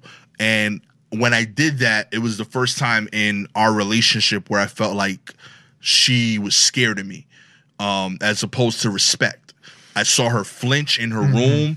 Um, What's gonna happen? and like what's gonna happen like oh danger? shit like am i in danger and that that haunted me like it hurt um and uh i remember going to the living room still angry like you know uh puffing and trying to calm myself down and i heard her in her room uh, crying and trying to calm herself down. Mm-hmm. And I remember going back in there and uh, telling her, like, hey, listen, what you did was wrong. The way I responded was worse. I'm not supposed to do that. No one can talk to you like that. Um, and and and you know, I apologize for the way I handled it. And at the time, like even now, like I look at it, I think it's important to do that because it's important for your kids to see that you're human. Um, You I make think mistakes. they need to know that you can make mistakes and that you're honest. I think the earlier they see that, the earlier they know that anyone can. Um, a, uh, B, I want them to know that you can be a good person and make mistakes. Definitely. Um, I also wanted them to see, and, the, and these are things that I didn't know uh, at the time when I was doing it, but they make sense to me. Like I wanted her to see that it's okay to own up when you make a mistake, a and it's lesson. easier to get better. It's easier to improve from it when we acknowledge it. Um, and uh, I think we're better for it. Uh, so like after that, like uh, whenever like I do something that I'm not proud of, like uh, in the moment she's still like my daughter, so she'll like eat it, but like she'll call me out on it. Like you know, she'll wait like a few minutes, say, "Dad, like I didn't like the way uh, this convo went, and these are why." And I'll present my points, and if I'm right, she'll be like, "You know what? That's fair." But when she's right, like, "Hey, you know what? That wasn't fair. This is what I saw. I misjudged that. My bad." Um, and it came up like uh like maybe two years ago where like she had forgotten like her homework or something. Mm-hmm. She did the homework but forgot to put it in her bag, and I was disproportionately mad. Yeah. And it was like eight in the morning. I knew she had a big test that day, and like I yelled at her in a way that was appropriate but was the wrong time. Like in my head as a parent, I was like, "Fuck, I should have done that." At four o'clock, let her handle her Yeah. day. She's got she's now she's gonna eat that shit all day in the classroom. Yeah. And that shit pissed me off. And I was like, um, I I thought about it. I spoke with my wife. I was like, "Yo, honey, um, this is what happened. I'm gonna go pick up Michaela and take her out of school for today. Um, I fucked up. Like I shouldn't have said that then. Yeah. Um, what I said was right, but it was the wrong time to say it. Um, and I went and did that. Uh, and the reason I bring that up is because uh, a like, um, I'm happy with uh the fact that I've gotten to that point as a parent. I feel like I had a temper in my teens and 20s, and it was because it's what I learned, and I didn't like Yeah. it, and I, I made genuine effort to decrease it to the point to where now my kids would tell you I don't have a temper. They don't associate that with me, so I'm very proud of that. Um, and B that we can learn like as people uh, from our mistakes and also from others. Like I, I, I I think my dad wouldn't say so just out of pride to to me to him directly. Yeah. But he would tell his boys that he's impressed with me as a dad. It's how it's how they are, you know. It's, Yeah. it's sometimes it's gotta. uh, My dad, uh, he he never hit me in the face. He he, Yeah. would, he would spank us, and he he had a temper too. He would get mad, and I think that's one of the reasons why I am. I'm a very reactive guy. Mm-hmm. I don't have kids yet. I, I'm not even in a relationship, so we'll see. But when I have been in relationships, I've never been a yeller. Right. I I've always thought it was um, a waste of energy, Right. And it, it never got your point across, and almost almost always put you in the losing position. Right. And I think that's partially because I got yelled at as a kid, and I knew that it only made me scared and upset, but it never really got because whatever someone's yelling about, you don't hear the words, you just hear the the volume. Yeah. You just hear the volume, and then you go into I'm scared mode. I I fucked up. You know what they're mad about, but if they're trying to make a point, which is usually what a parent is trying to do, at the end of the day, they're mad about something because they want you to be, if they're a good parent, better than they are. Yeah. The yelling is not going to help, you know. And so I've, I I think that's why I probably now never see a point in yelling. Not the, not going to say that it, it's not going to come up every now and then because, like I said, we're fallible. You know, we fuck Yeah. up. We, but but I do remember one time I got yelled at, and it was it felt disproportionate to me. I was I remember I was with my cousin. It was like randomly on a we were like randomly on a cruise with a bunch of family, one of those like shitty Yeah. carnival cruises. they got a, they got a deal on, but like the entire family went to the Bahamas for three days. Uh, those are better than Yeah, mine. All exactly. mines in the Poconos and shit.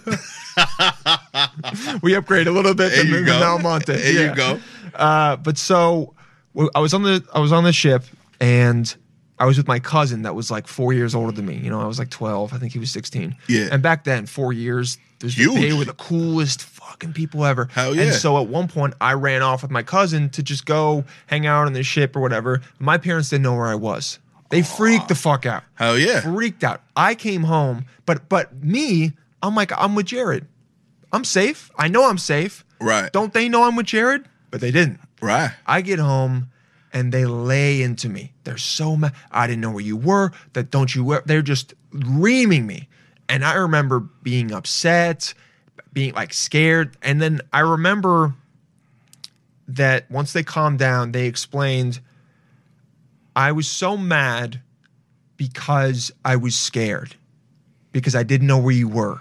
Yeah. And if anything happened, it would be the worst thing in the world to me because I love you so much. Yeah. And when they got calm and they explained that to me, it made so much more sense because even as a kid, you understand love, you understand care, Hell you care yeah. for your parents, Yeah. and and someone's telling you that they care for you more than anything in the world, which is an amazing feeling. Oh yeah. So when they told me that, it made so much more of an impact than the yelling right. because at that point I went, oh, I hurt my parents. They want me to be safe. That's why they're mad. That's why I need to tell them where I'm at. That's why I need to always inform them no matter what's going on so that they don't freak out. Yeah. And and that was a lesson I think is important because once you know that it's because of caring and it's not like when it's not I need to instill fear in you for no reason, Right. but instead I need you to understand why I'm so upset because of this, this, and this, and I don't want you to feel scared. I want you to understand me. Right. Right. It it changes the dynamic to Yeah. that, and that, and you know, when you explain to your daughter, this is why I'm upset, but I shouldn't have yelled at you that way. It makes her go, "Oh, my dad loves me. He's able to admit he was wrong, and it, it weirdly makes them appreciate you more." And because I hope so. Anyway. yeah, I think so. I think so because a lot of times I think kids, without knowing it, they realize they they understand that their parents can't be right about everything. Right. You know. So when, but this is, I mean, going back to the Hilaria thing. Yeah. Uh, when you admit you fucked up, it's uh, it's a human, I think, respect that comes out to go, oh yeah, you you've screwed up, so have I. The fact that whenever someone goes, they're perfect, you're always like, mm-mm All right. and you're gonna find it.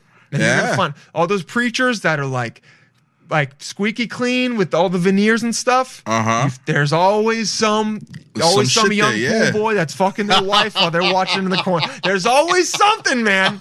There's always something, and you know it. And that's why everyone gets so excited when it happens because they're like, "I knew it, Yeah. and you lied, and we caught you." Hell yeah. Like And uh, Justin Bieber's preacher, right? Same Exactly, yeah. man. Exactly. We we know we know no one's perfect, and when you try to act like that, no, I, no, no. and I've also been having these talks more because, um, a I see the progress my parents have made, in particular my dad, but I know he's not where I'd like him to be. yeah, Um, but in turn, my siblings are dealing with that. You know, right? They're still home, Uh-huh. and they, on top of that, they're younger than me significantly, so they're Mm-hmm.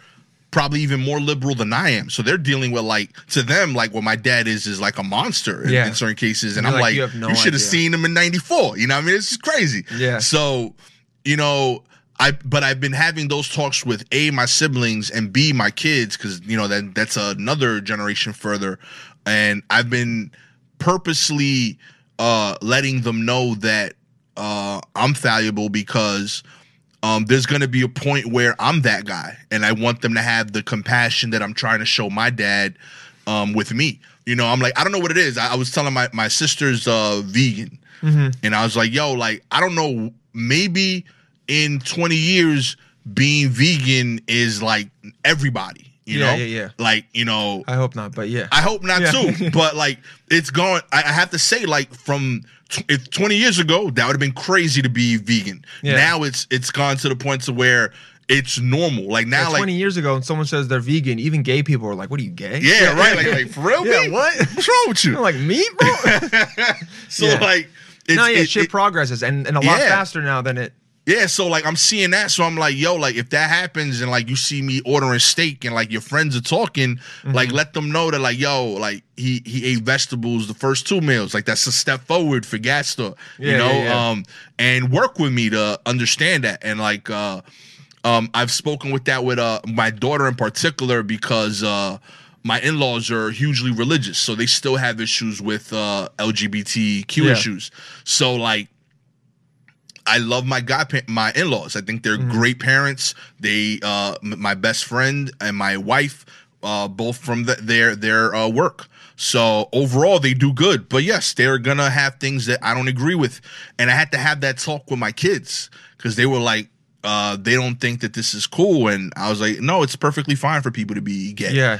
And I had to explain to them that uh, that doesn't uh, dismiss all their work as people. It's just that's something they have to work on as uh, as people. But in the meantime, um, have compassion with them because they've had sixty years of life telling them That that that they're that, right. that they're right. And the longer that you believe something, I mean, people don't even understand it from a psychological point of view, which is that if you've been spending 60 years believing something and then you're presented with the alternate view as not only right, but the majority believes that, it's wild. it's wild. And it also means you, as a human and as someone that has an ego, we all do, you have to admit, I've been wrong for 60 years. That's wild. That does not feel good. I don't like being wrong for two days. Right. 60 years. And then you go, what else am I wrong about? Right. It starts to break up your confidence in your viewpoints. Because if you go, well, if I can break this one, what what other like does that mean? You know, our brains cascade. Does that mean marriages? Well, you go, you Right. go down all these. So th- the com- the compassion way of thinking about it is going. This person is struggling with maybe an identity crisis, which is not a full identity crisis, but a oh, if I admit that I'm wrong about this, I have to reinspect a lot of my other viewpoints. yeah. So it's easier to just go, nope, that's wrong. Right. It's a lot easier. Yeah. And their brains are almost trained to do that because your brain, your ego wants to make it easier for you to go, I'm right about this instead of reevaluating and inspecting. Isn't it so much easier for someone to hand you a file? Like, let's say you have fucking a file cabinet of all this information and you're like, oh, that's right. And then someone hands you, hands you one piece of paper that goes, well, you made one error in the first file all the way down there that makes all of this wrong Yeah. there's a party that that went, yeah, no, I'm good, and you just throw that piece of you go, I'm not doing that. No, no, I'm gonna still work on You all, all this. long division over. That, crazy. man. Yeah, I'm not in high school anymore. it's it's wild, but like I think it's important to talk about it because you know uh, I, I I've brought it up with both like my siblings and my kids. I'm like, yo, like there's gonna be a day where I'm the guy you're complaining about, Mm-hmm. and I can promise you I'm gonna try my best to be open minded to what you have to say. Yeah. but I can't promise you that I'm gonna get it right away because.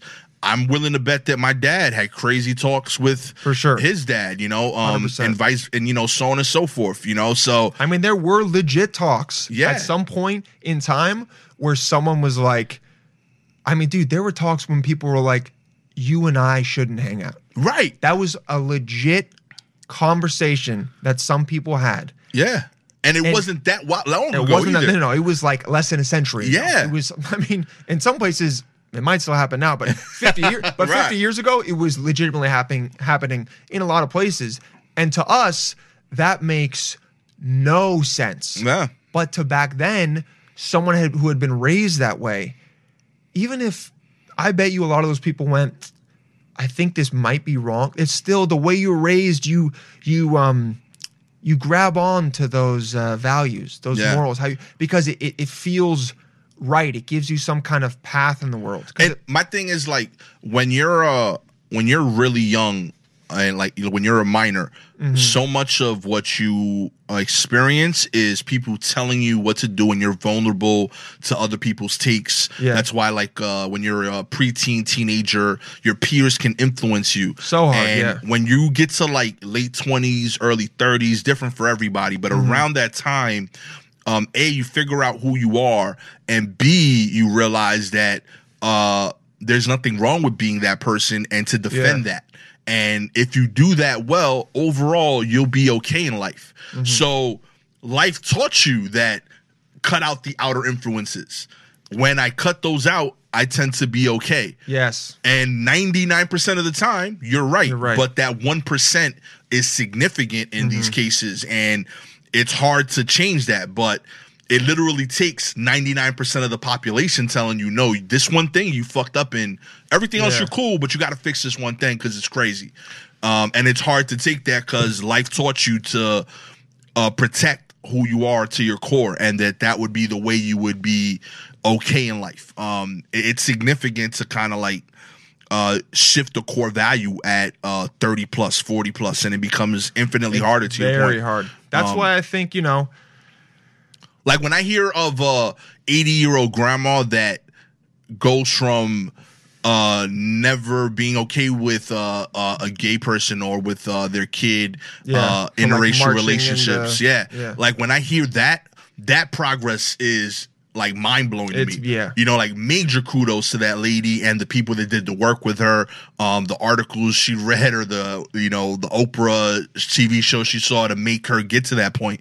Um because the work she did to get there is way harder than the work i had to do and so on and so forth. And I think that the thing that helps people understand that, and, and we're talking about more social issues in terms of, you know, because there's a lot of uh, things going on right now with identity, you know. Right. In the past five years, or five years, yeah, definitely, trans has gone from like something on the outskirts to everyone's talking about, uh, how, like, how do you identify? What are your pro? Like, that's become a lot more mainstream in Right. the zeitgeist. But I, I think back again to your point about being a comic and touring, I think the thing that helps people more than anything is whatever makes you uncomfortable or scared or that seems new, push yourself into those situations. Yeah. Meet those people. You don't you don't understand trans or you you you don't get it. Go out of your way to try and meet a couple of trans people yeah and talk to them and then not only ask don't only ask them about their experience being tricked because that's a part of them but that's not who they fully are they're also a human being ask them what sports they like ask them what music all of a sudden you go again this isn't trans girl this is maria right and I fuck with Maria. Exactly. And then all of a sudden, that's what starts to that's what starts to turn that is is the meshing of people. And when you meet someone, all of a sudden, it doesn't go to yeah, my one trans friend, my one black friend. It's just, I just know those people. Like it's just a person. Right, and then right. it allows you to understand it a lot more than they're the other. And you know, not everyone can do that. Someone in Dayton, Ohio. They don't have be. access They to don't- it. Exactly. So, and that's what makes it easier for them to go, oh, that's the other. I don't get them. I can only know what I'm told by the people around me who I trust. Which, and that's another thing. When you grow up, you trust the people that are around you. So then Yeah. what they tell you, you just take as fact because you, you don't know strangers. You, why would you trust strangers? You're supposed to trust people who are around you. They care about you. If someone cares about me, why would they lie to me? Well, they do all the time. Right. So then you have to get out of that and then find other people that you choose to trust and then go, well, what do they think about the world? What do they think about this thing or that thing? And then slowly change. It takes time, man. And that's Yeah. the biggest thing where when people don't understand what one side thinks or the other, or they go, why can't they change me? Why is my uncle still think da da da? Cause dude, it takes fucking time. Yeah. They have to have multiple experiences. They have to have those. I think as comics, we probably have these more than other people, but who knows? But they have to have those times where you're alone and you're sitting on your couch or you're on the bus or whatever it is. And then that thought pops into your head about one of these topics. Yeah. And then you think about it again, where you're like, well, why do I feel this way about this, this, and this? And you get a little bit more introspective. And then you start to question a little bit more. And then all of a sudden, two months later, your opinion starts to change on it. You know, it Yeah. takes time. It's like, uh, it's such a corny metaphor, but it's like the Grand Canyon being made. What, uh, whatever. It's a good right. metaphor, but it's corny as fuck. But you know, it should, You better write it in this, Fuck, Dylan. you- I mean, come on, man. You got a better fucking metaphors. Yeah. But that's what it is. The shit takes time. And so you have to understand, all right, I'm to have to put, we want it to change. We want your uncle that doesn't like LGBTQ people to immediately go, I'm I'm completely for it. Right. But instead, it's going to take maybe five years. And Right. It's not easy, but that's how humanity changes. Yeah, that's all it is. It's, it's uh, baby steps. But I'm here for the process. I'm for it. Um, if I say something that's cancel worthy, Yeah. uh, I hope that someone pulls me aside before that, lets me know how they genuinely feel, and you know, uh, gives me the opportunity to grow from it. Um, Yeah, I think the cancel the cancel shit is. I don't think it's productive because well, unless um there are genuine monsters that deserve it. I'm I'm not 100%. but I, I think that there there needs to be a a space where you can apologize. or you can be And- told, "Hey, that's uh the majority doesn't think that's cool anymore." Right. Or that makes me even one person to go, you may, maybe you don't cancel someone, but if someone comes up to you and goes like, "Hey, that joke made me feel this this and that way." Even if you don't change your opinion or you don't change the joke, Right. you at least go, "Oh, I understand." You might at least go, how can I make this joke better or include something? Um, this is for comics specifically, Right, right. But, but include something that will make those people feel that there's no there's no malice in my heart. Right, that's right. the biggest thing is the malice. Yeah, you know. like I always think of uh of Michael Vick. That Yeah. dude went from being raised in a culture where uh dogfighting was normal, and he is now advocating for you know like the safety of animals and Mm-hmm. the well treatment for them. Um, I genuinely believe that he believes that, but I don't think it was a a one day thing. I think when it first came out. Um, he was like, "What the fuck is everyone spazzing about? Like everybody bitches, fights man, dogs. yeah. Yeah, where I'm from Virginia. they're Everybody does that dogs, shit. it, Yeah. yeah.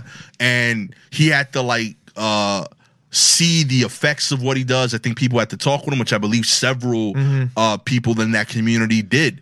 Um he had to see the the way people reacted, the amount of people uh from you know black and white from Yeah, yeah. all parts of the His own country. Like yeah. yeah. like he had to see uh players, uh the NFL, his job, like tell him, yo, this ain't uh can't this. ain't- you can't be doing this Yeah. and he had to he had to lose his gig, reflect on it, and I think he's in another place for that. And I feel that obviously there's still people that um will never let it go, but I do think that he he got to a point to where he fully reformed his image.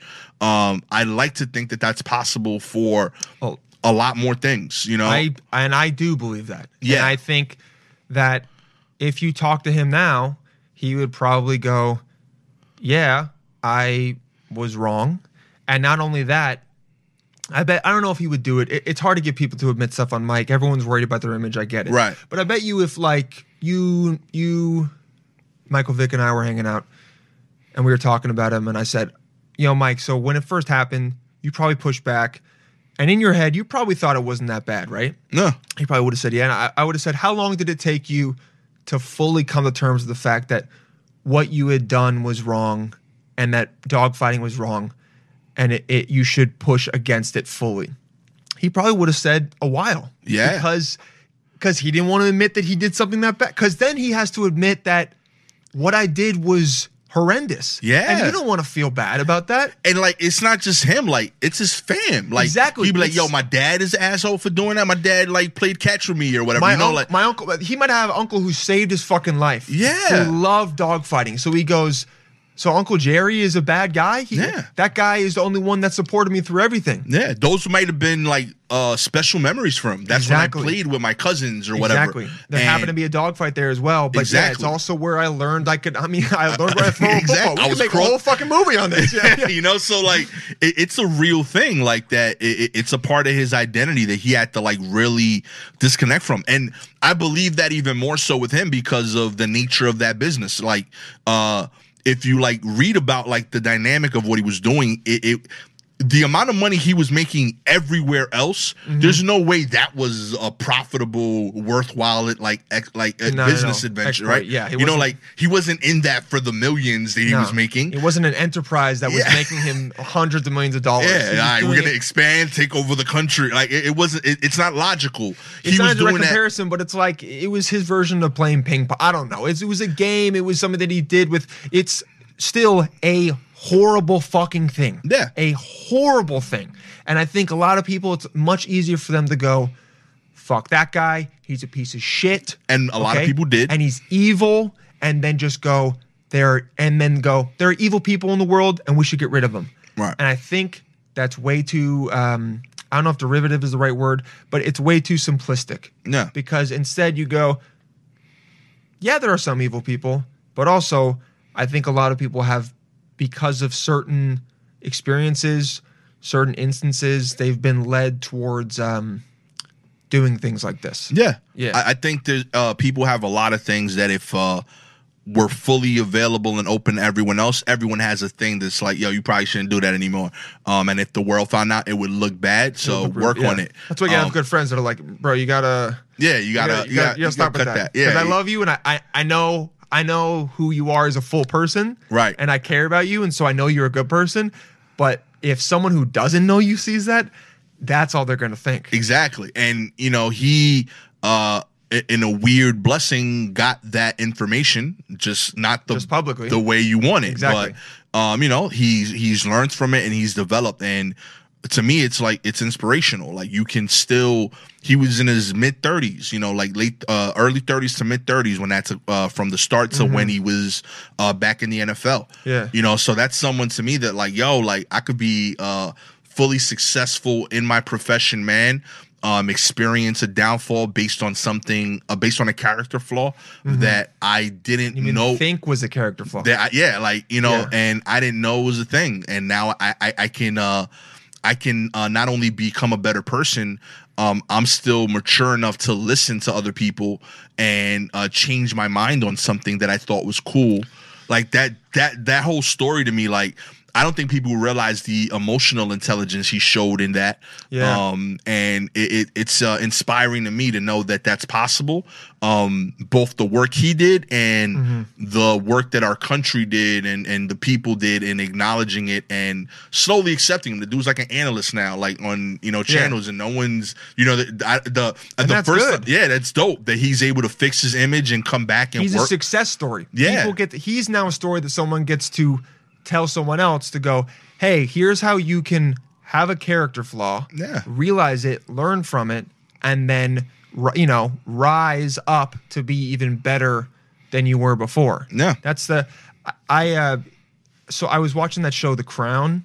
Uh Okay. it's about and I always think character studies are fascinating of the events that lead someone to do something um, bad, you know. right.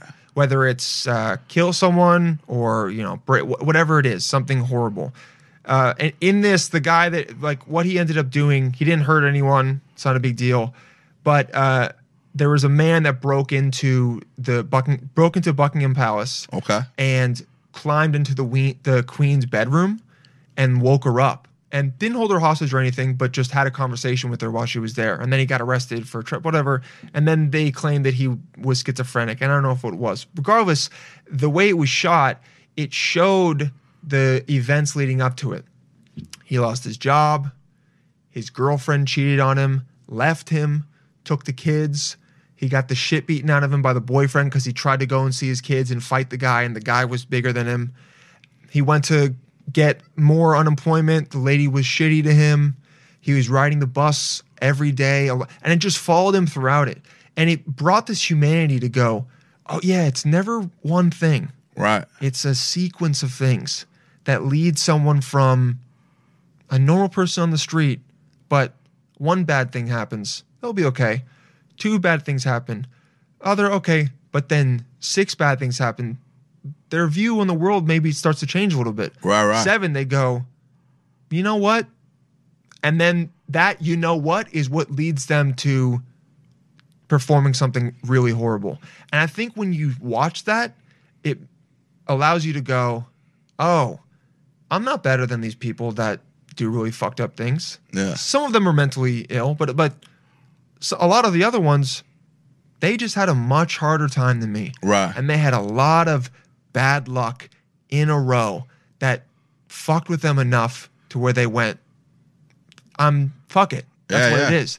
And I think that allows you to have empathy for someone enough to go, let's give them a second chance. Let's work on what what can we do to try and bring this person back Right, right. from those paths? How do we lead them back down that road to the fork and try to then but it takes time. Yeah. I think uh part of being a healthy and successful adult is um realizing that that can happen to everyone including you and knowing where you are constantly on that scale. Oh yeah.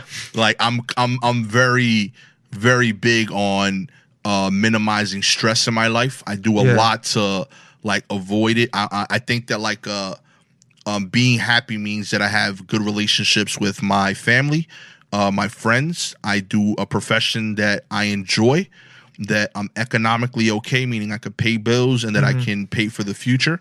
If and then finally, uh, not like in terms of least importance, but um, just like adding it up, um, uh, health. If you have yeah. those things, your life is good. So I try to make sure that as many of those things are checked off. In the line, yeah. You know, so if you have that, you're okay. And when one of those things are off, you'll start to feel like closer to that point, you know. Um and you can get there fully on just one of those things being off if it's off enough or if Yeah. each of them has a thing off. Um, and I think that when you become older, you become better aware of measuring that, checking in. Um, and the better you are at assessing that and uh, not only knowing where you are, but figuring out things you can do to de escalate that, the healthier you are and the happier you are. Asking for help, man. yeah. Yo, I'm not having a good time. I need some whatever it is. That's, you know, when people don't have someone to reach out to to help them out, give them a laugh or just that's what leads people to doing things that if they had everything going well, they probably wouldn't do that. Yeah. You know, they probably wouldn't be hurting other people or trying to steal or whatever it is. There's something that led them that that way. And when Yeah. yeah, and if you can have that mindset and understanding, it's hard to do, Yeah. but it will allow you to keep check of yourself. Because we've had bad days, bad weeks. Yeah. I mean, shit, someone's had an entire bad year this year. Word. You know, and I I think about that a lot. Like, uh, I'm I'm lucky enough to have had a uh, a job on and off that has kept someone that has been able to keep the lights on, been able to keep this going. That I'm not like freaking out. Right. But that's what makes me upset about how long it took for the second stimulus bill. Right. Not because of me. There's people. Of course, I could use that money, but I don't need that money. There's people out there that are not feeling heard at all and also are on their last ditch effort and probably in debt that need that money. Mm-hmm. And I don't know them personally, but I, I feel that because I, I, I just know it's true. There's so many people in this country. I know that shit is true. Yeah. And when I go, the, the people making the decisions don't seem to care about that.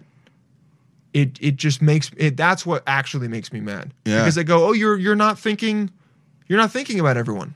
Yeah. You're you're you're too busy maybe thinking, oh, if I pass this bill, I might not get reelected.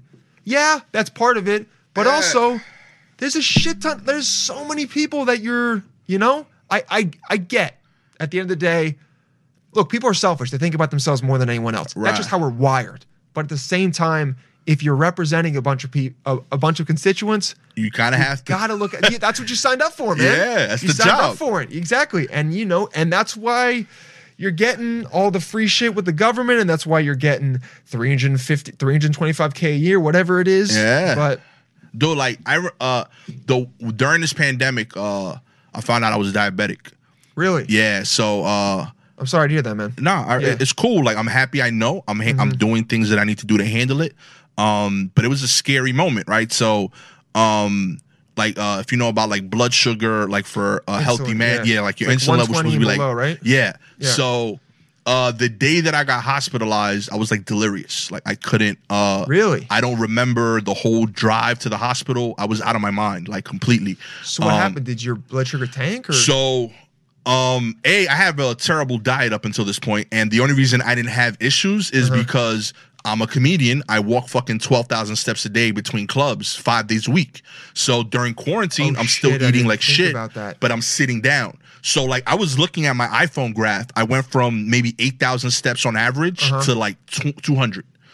So within a month, um, everything started escalating, right? And like individually, all these little things when they happen, I just thought, oh, I'm just getting old, right? So there was a specific moment I remember looking at the television and seeing it double. My vision literally just blurred. Then the week after that, I noticed that I had to pee more. So it went from peeing like four times a day to eight to waking up five times a night to pee. Then it got uh then when I was waking up, um, I noticed that I had to stomp on the floor to wake up my foot Oh, because it was because it was Oh. numb. And now I'm peeing eight times a night plus 20 times during the day, almost 30 times total. Holy shit. Then when I'm getting the next day, when I'm getting to the door, um, I couldn't after stomping on the floor to wake my foot up, I Uh-huh. barely get to the door.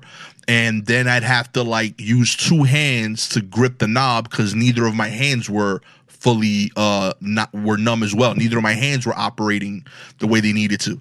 So as is, i I'm not big on doctors. Every time one of these things happened, I kept telling uh, my wife, and she's like, "Yo, we gotta go to the doctor." And I kept pushing it off.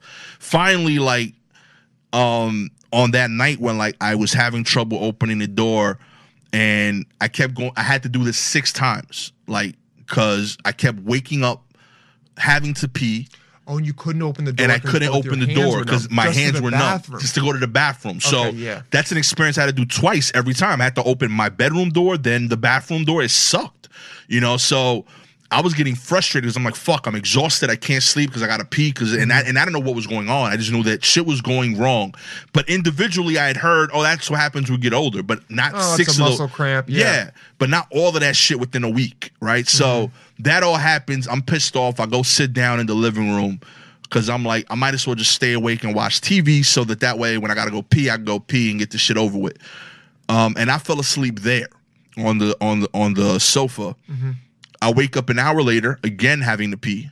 Um, before my feet would be numb, now my legs were fully numb, completely. Like my legs did not work. So I Not tried. numb, you couldn't. I couldn't move Oh. them, right? So I'm trying to push myself up. I don't have grip. My my hands aren't working. My arms work, but my hands weren't giving me grip on the on the sofa arms.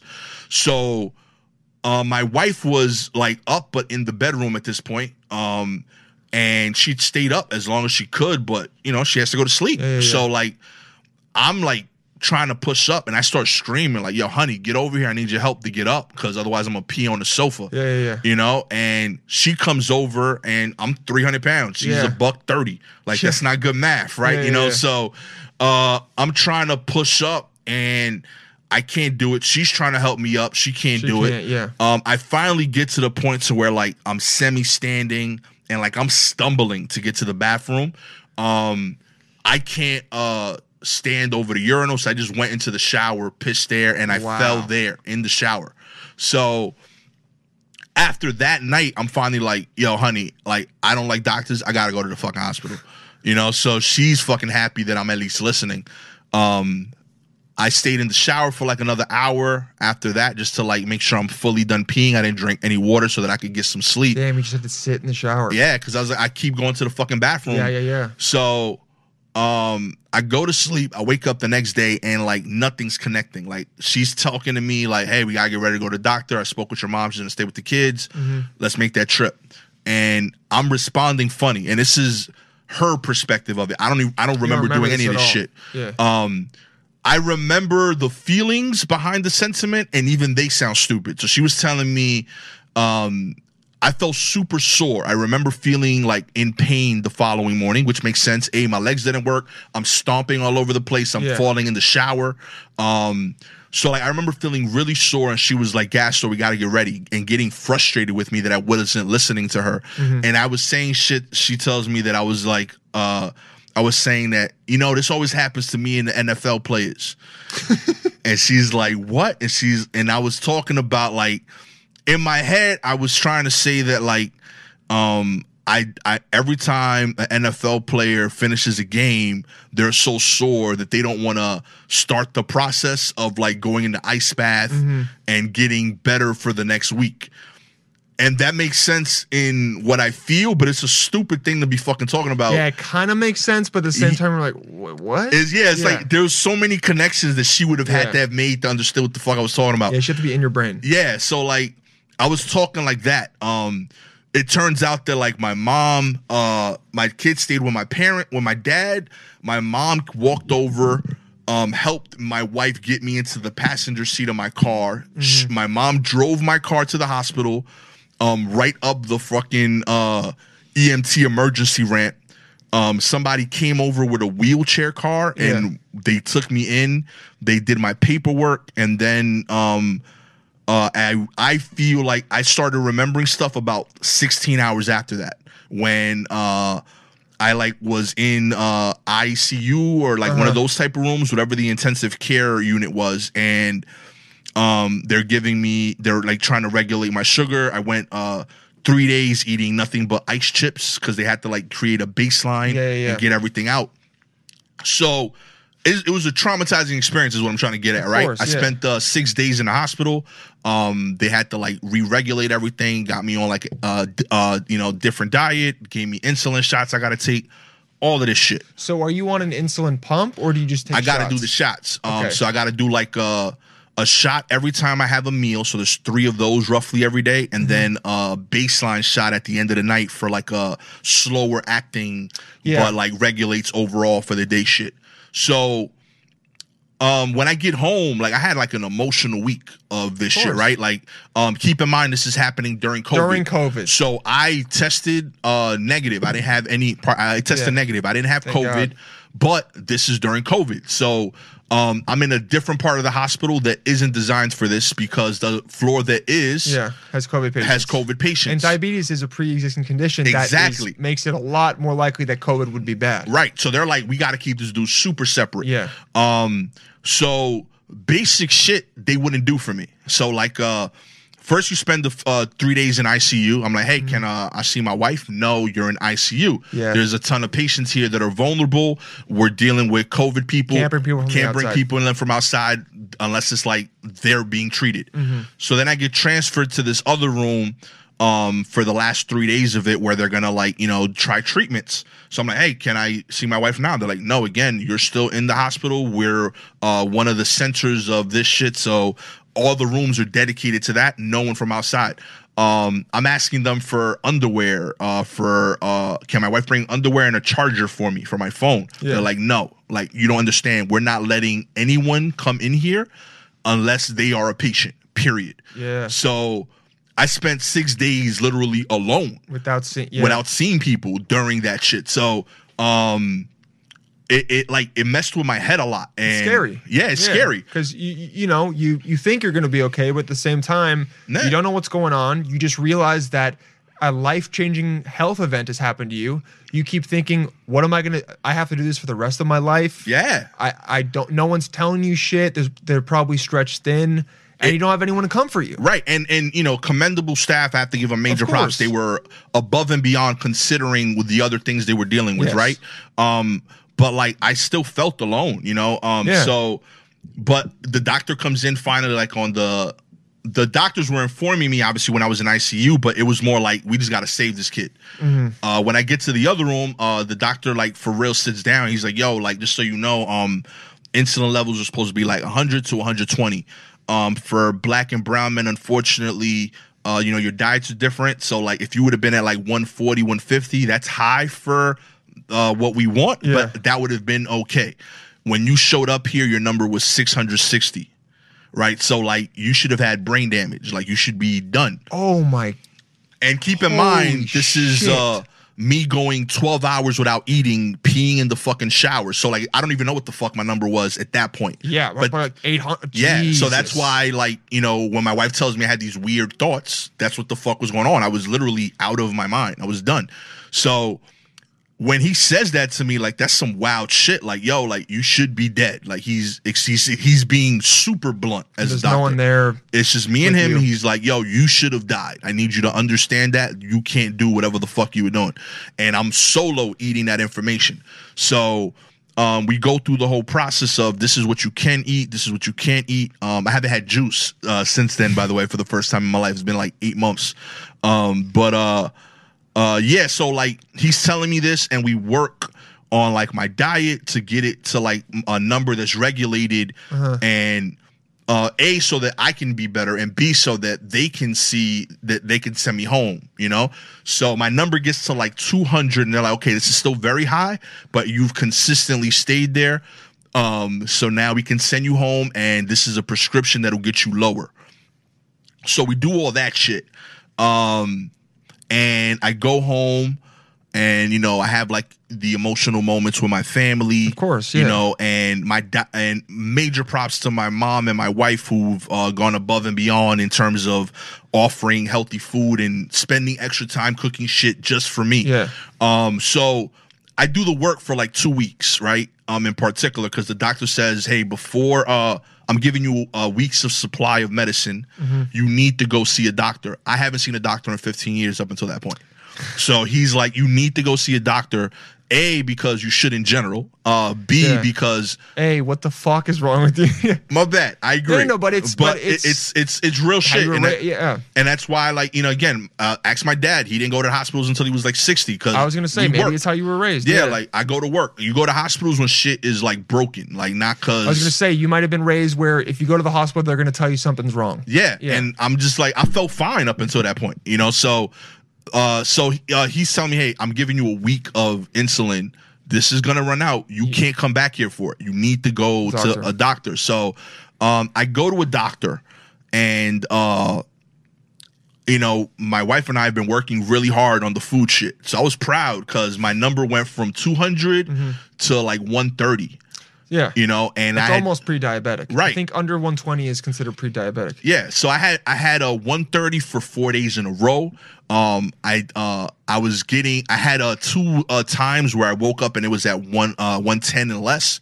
So I, I went into the meeting feeling good about Yes. the progress I made, and um I show up and uh he he's like, so how you feeling? And I tell him the whole thing, and he's like, so where's where's your number at? I was like, I'm averaging like 130 to 140 um for the last uh three days.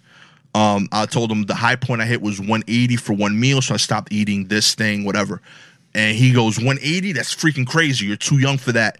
And like he spazzes on me a little bit on some like uh, concern, like, but this Yes. isn't how you do uh that. You have to change it. And but probably not in the nicest. and and that's the thing. He said it. way. He said it in a way that hurt. Like Yeah. it really bothered me. And um, I remember leaving the office dejected, going home, and like uh, then having to go to the pharmacist, and that process was a bitch. Like the the medicine he sent was right, but like a different brand, so they weren't covering it. It took like four trips the same day to get my medicine, which I had now run out of. So by the time I get to the house, I was cursing.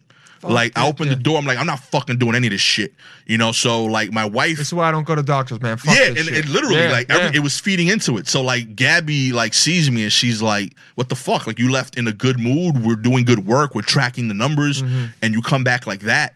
Um, and I had I took a whole day to like recenter myself to say like, "Yo, I, I, even if this dude was an asshole, he wasn't, but he said this thing in the wrong tone." And then I had the bad luck of it's the first time I'm doing the the prescription four times. It's you wrong. know like so all of that like hit me in this weird space and i felt terrible about it but i had to do the right thing because it's good for my health and i want to get better um all that's to say the reason i bring that up is because all of that happened because the doctor had other shit going on yeah. just like our government, right? Mm-hmm. So this dude doesn't realize and probably still doesn't realize until I shoot the special that I'm gonna shoot Exactly. related to this shit. Oh, you got a good story about it? 100%, Oh, dude. I'm putting out a whole fucking album dedicated to this shit. Amazing. Um, but uh, he uh he doesn't realize the effect he had on me that day. Like I and I I, I can't imagine how many people in that moment say fuck it completely. I'm not dealing with this. Um, I thought about like my dad when he immigrated here. Like if that shit would have Yeah. happened when he only spoke Spanish, you think he's gonna deal with the four trips to the pharmacist and the phone calls with the doctor to get that straight? Fuck no. He's not gonna do that. You know. So like it made me like really appreciative of uh, patience. It made me very aware of um what doctors are juggling and how hard that must be for him because you know like I feel like he gave me the right info and he happened to mess up in this one thing like the He pressure gave it to involved you, with but that. the way that he delivered that package wasn't the uh, I would say kindest and most eloquent way. Yeah. Because I mean, who knows? He might have just dealt with two people that are on their deathbed. Yeah. And this guy comes in, and he's like, "You're fucking diabetic." Like yeah, he's like, dude, you're in your 30s and you're fucking diabetic. Like Yeah. he was angry. honestly, like And justifiably. taking, but also taking it out on you and maybe prejudging you and think like you know, he's thinking. In, in his mind, he's like he should know that all these decisions he's made about what he's eating is going to lead him here. Right. How like what is wrong with him? But in reality, he doesn't know you haven't been to a doctor in 15 years, Right. which, which is just how you were raised, and all these different things come together. So it's like it's again the confluence of all Yeah. this shit. And I'm and, I, and like in my head, I'm like, yo, like you're angry at this. Mind you, you don't see the progress I've made this week. Like I went from never Son, going to the doctor, 600. 600, left at 200. I'm in the 140s. Like you should be like clapping. Give me you a know? hug, bro. Yeah, like I was high. I thought we was on high five. Like for real, I was like. He had a he had an assistant in the room. I was already excited. Like I know Yeah, they like, they gonna give me props. It's crazy. gonna- out. Yeah. I had a notebook with all the numbers and shit. I was like, you gonna Yo, love me. Hey, Check film, this film- out. hey, film this real quick. Put it on TikTok. You know, like I was hyped. I really thought it was gonna be like an all star Yeah. like event. Like he was gonna call yo, uh, yo. I got this patient. He fucking documents everything. 140, this crazy. Yeah. And I didn't get none of that love. So, um, yeah, like I, I, I've just become hyper aware of the fact that like in high pressure situations, um, it's really easy to make a, a to do something um in a in a moment that you think is small and has a huge effect on that other person um and it makes me uh appreciative of people in the positions of power that are politicians Yeah. that are doctors that every time a tough decision comes up they still Oh, somehow find the patience and the mental fortitude to give each of those things the 100% it deserves because it's hard So because hard. you know so uh a i'm not mad at the doctor you know i i get it i i've had to make tough decisions You're too like, could have been chiller about it. could have been cool I- I- Probably tell you that next time I see you. one hundred percent. He he will def hear about Yeah. that, and uh, I, I I hope that other people learn from that. Um, Uh-huh. and I and I I think it's something that people need to a develop themselves and b uh be aware of the people you put in positions of power and hope that they have that ability. That's the thing I'm looking for always. I want someone who can constantly like reset themselves when a new thing is presented because it's hard to do that emotionally. It, it, it's a, it's a tough thing. It's really hard. And, you know, just bringing it back to what we were saying before, if that doctor had went after you in that uh, aggressive tone and then seen you, because because also people need to be more present in seeing if they're having this conversation with someone, Yeah. see how the other person's reacting. Because you probably had a pretty obvious reaction to it that you can see in your face. And if you've trained yourself to be more aware and to also admit when you've you know maybe been too harsh, if halfway through the conversation he had gone, "Okay, Mr. Almonte, I could see you're visibly upset. I'm sorry. I'm dealing with a lot, and this." If he just and said, "Let's go over this. I want to get you better. I know that you didn't do this on pur- purpose. I just want you to," and he had admitted maybe Yeah. that he went a little bit too far, it could have not only turned that conversation. I mean, you're you're uh, mature enough to go. Regard. I know why he responded. I know it wasn't about me. It's nothing personal. Most of the time, it's not personal. Most Right. people in the world, the way they react to you, that shit is not personal. He doesn't know me. This is the first time you. he met me. Yeah. Exactly. But if he had done that, like we were talking about, admitting when you fucked up, you would have been like, yo, he would have went from random doctor to I fucking love Dr. Ronald. For real. He's the shit. I'm telling all my homies to go to doctor. Like, I'm gonna try and help out. This is someone who and in that one instance could have made you not only trust him, but try to bring other people in and change your mind about that. And th- those are those small little things that when you admit or at least take a second Yeah. to reevaluate how you're reacting, it can change the course of things truly. Like again, like we, like we were saying, all these things happened. If in one of those instances, I mean, luckily you didn't say, fuck this because you have a family, Right. you have a wife. But if you didn't have a wife he didn't have a family, and then he went to the pharmacy, and all that shit happened, Yeah. you would have been like, "I'll fucking deal with this shit later." Where's Where's a don't like what you know what I Right. mean? You would have you would have went and done that, but instead, you have with all the you have mitigating factors, which is the love for your life and the love for your wife and the love for your family. Right. But you still realized, damn, a lot of stuff went went wrong today, and Word. I'm happy I made it through it. It's those admitting your dude, admitting when you fucked up or admitting your humanity. I think is one of the most powerful things you can do Yeah. because because everyone got everyone's got it and everyone knows, and you think it's making you weak, but vulnerability that shit isn't weak. It's like I'm so confident in my strength that I can show you when I fucked up. Yeah. You know? It's it's it's uh it's one of those like when in doubts. Like it should be more people's north star. When in doubt, be 100%. vulnerable, be honest of how you feel. If you do that, uh it pays off in your personal happiness. It pays off uh in our case in our profession. You know, it's what the fuck we yeah. do on stage, you know. So um we have double the reason to do it. But uh yeah, I think it's incredibly important to always when in doubt, if you're unsure of something and it's and you have a, a lot of mixed feelings, you feel overwhelmed. When in doubt, be honest with how you feel. I admit I fe- I'm overwhelmed right now. Yeah. Yeah. exactly. When you admit most people, I mean, like you said with comedy, a lot of times it helps. If you're having a weird set Just say that. and then you say, "Y'all want to be honest. These jokes are not because the audience knows. Yeah. we know they they know it subconsciously. They go, you go. I'm having a weird fucking set. I'm sorry. Here's why I had this weird. And even if it isn't the funniest, it might not be the funniest. But if you go into a five minute tangent about what happened to you that day and why you feel that way, and you express your emotions, the good and the bad, no matter what, I'll tell you one thing. People are going to remember that. Hell yeah. They're going to remember it. They're going to feel for you and connect with you, and you might actually find something that could be crafted into something funny.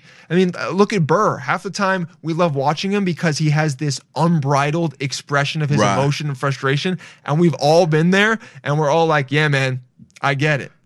That's it. Yep. It's the beauty of what we do, man. Yeah. Uh, I think being honest on stage, it, it's magical. Like it, it, it's a connection with the room, and um, it's the only time where I don't need to hear words back to feel that I'm getting a full feeling of a conversation still. 100%.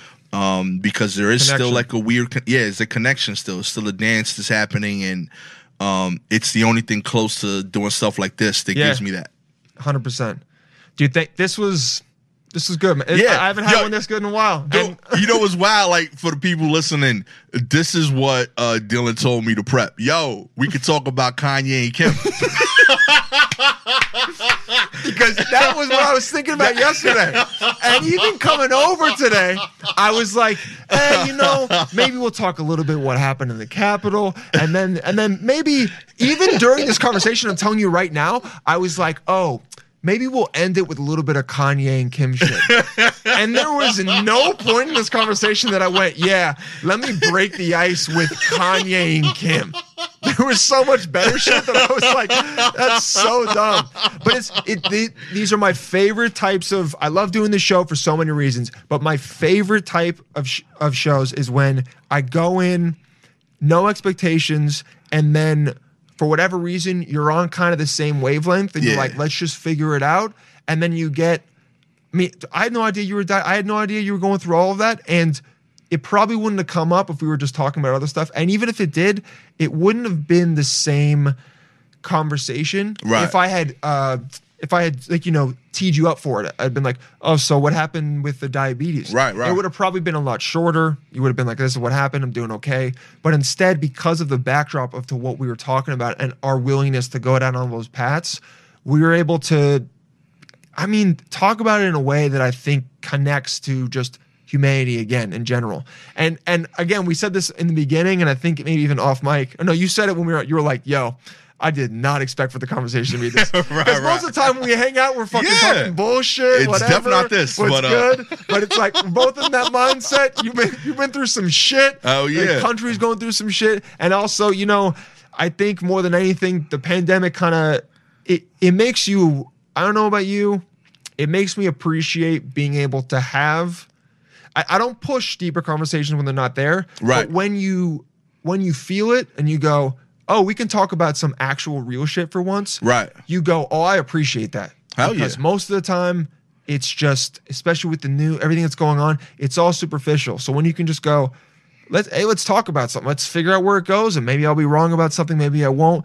Let's see what you feel about it. It goes, all right. It, it reminds you, like, ah, yeah, this is what's good about comedy, Yeah. podcasting, whatever it is, and just knowing different people. Also, Yeah, You not even uh because it would be a whole new episode, but uh, it's also like uh something that I I think is important to do, and that I think the the quarantine has helped. Uh, it's helped men figure out that they need to do this more. Oh, Uh, yeah. Women do a much better job. They're taught to share feelings earlier. Um, this is the first time where I feel like more conversations with uh my boys has Yeah, led yeah. to this like type of space. Um, guys are taught to embrace um, anger right, and sadness when your mom or dad dies, right. And then trashing. There's like- Only if you are talking in depth as a dude, it's because it's a tattoo worthy moment. exactly. You know, like yo, R.I.P. You know, that's the only time you could like share feelings. RIP. Maybe someone wins the championship. That's it. Exactly, But you're literally. right. Quarantine showing that, like, yo, listen, we should be able to talk about some realer stuff, Yeah. or at least, at, at least make it on the table. You don't have to do it all the time because sometimes you're just you know playing Warzone with your boy, whatever you're fucking Right. around. You don't want to. But for them to have the ability to allows them to again feel heard. You know, Right. it's it's again, it sounds corny, but it's a real thing. You want to, people want to feel at least like someone else gets them Right. or is willing to listen to them. Because when they feel like they aren't, then they do shit like, honestly, go blow up their car in that or whatever. You know, Right, Go blow right. up the car in Nashville. Go. I mean, fortunately, because the quarantine ha- hasn't happened a lot, but go shoot up someplace. Like those Right. are people that don't feel heard or understood, and go, well, well, fuck everyone then. You Yeah. know? And and you're right. It would be a whole other two hours talking about men, and maybe that'll be the next time. Yo, Gastor, thank you so much, bro. I This always has do real daps at the end of This is- Oh yeah, we got man. it. And this was a, this was a real episode too. Yo. hundred percent. Thanks for having me, homie. Where can people find you, bro? Uh, you can find me on all social medias at Gastor Almonte, G A S T O R A L M O N T E. Right. Um, my special Immigrant Made is available on Amazon Prime, free if you have a Prime membership. You Cool. can listen to that on all streaming services. And my uh, new podcast, The War Report, hosted with the homie Shalay with Sharp, out every Thursday. Bonus episodes on Monday. Beautiful. We talk topical news. Um, this week's episode will be way off because we record on Tuesdays Ah. before all of this shit happened. So, But uh, you'll be talking about it on next week. but for yeah, sure. And it'll Shal- be and. Shalay was. Uh, I I feel like she has a. Uh, you know, she's lived through some stuff. I think feel like she's got a pretty good mindset on not just what's going on now, just things in general. So you guys should definitely check that out. She she's a pretty learned uh, woman. Yeah, it's say. uh it's literally just uh me learning a lot in front of people. her being like, well, actually, Yeah. here's why this is going on, and then you like, word. That makes sense, B. Yeah, All right, I dig it. I dig right, it. How about this? How Yeah. about this? Did I tell you I was diabetic? She's like, yeah, yeah, we, yeah, we, yeah, we heard it, Gastor. We heard it. All oh, right, man. soon. We'll talk to you soon, Psycho. See you later.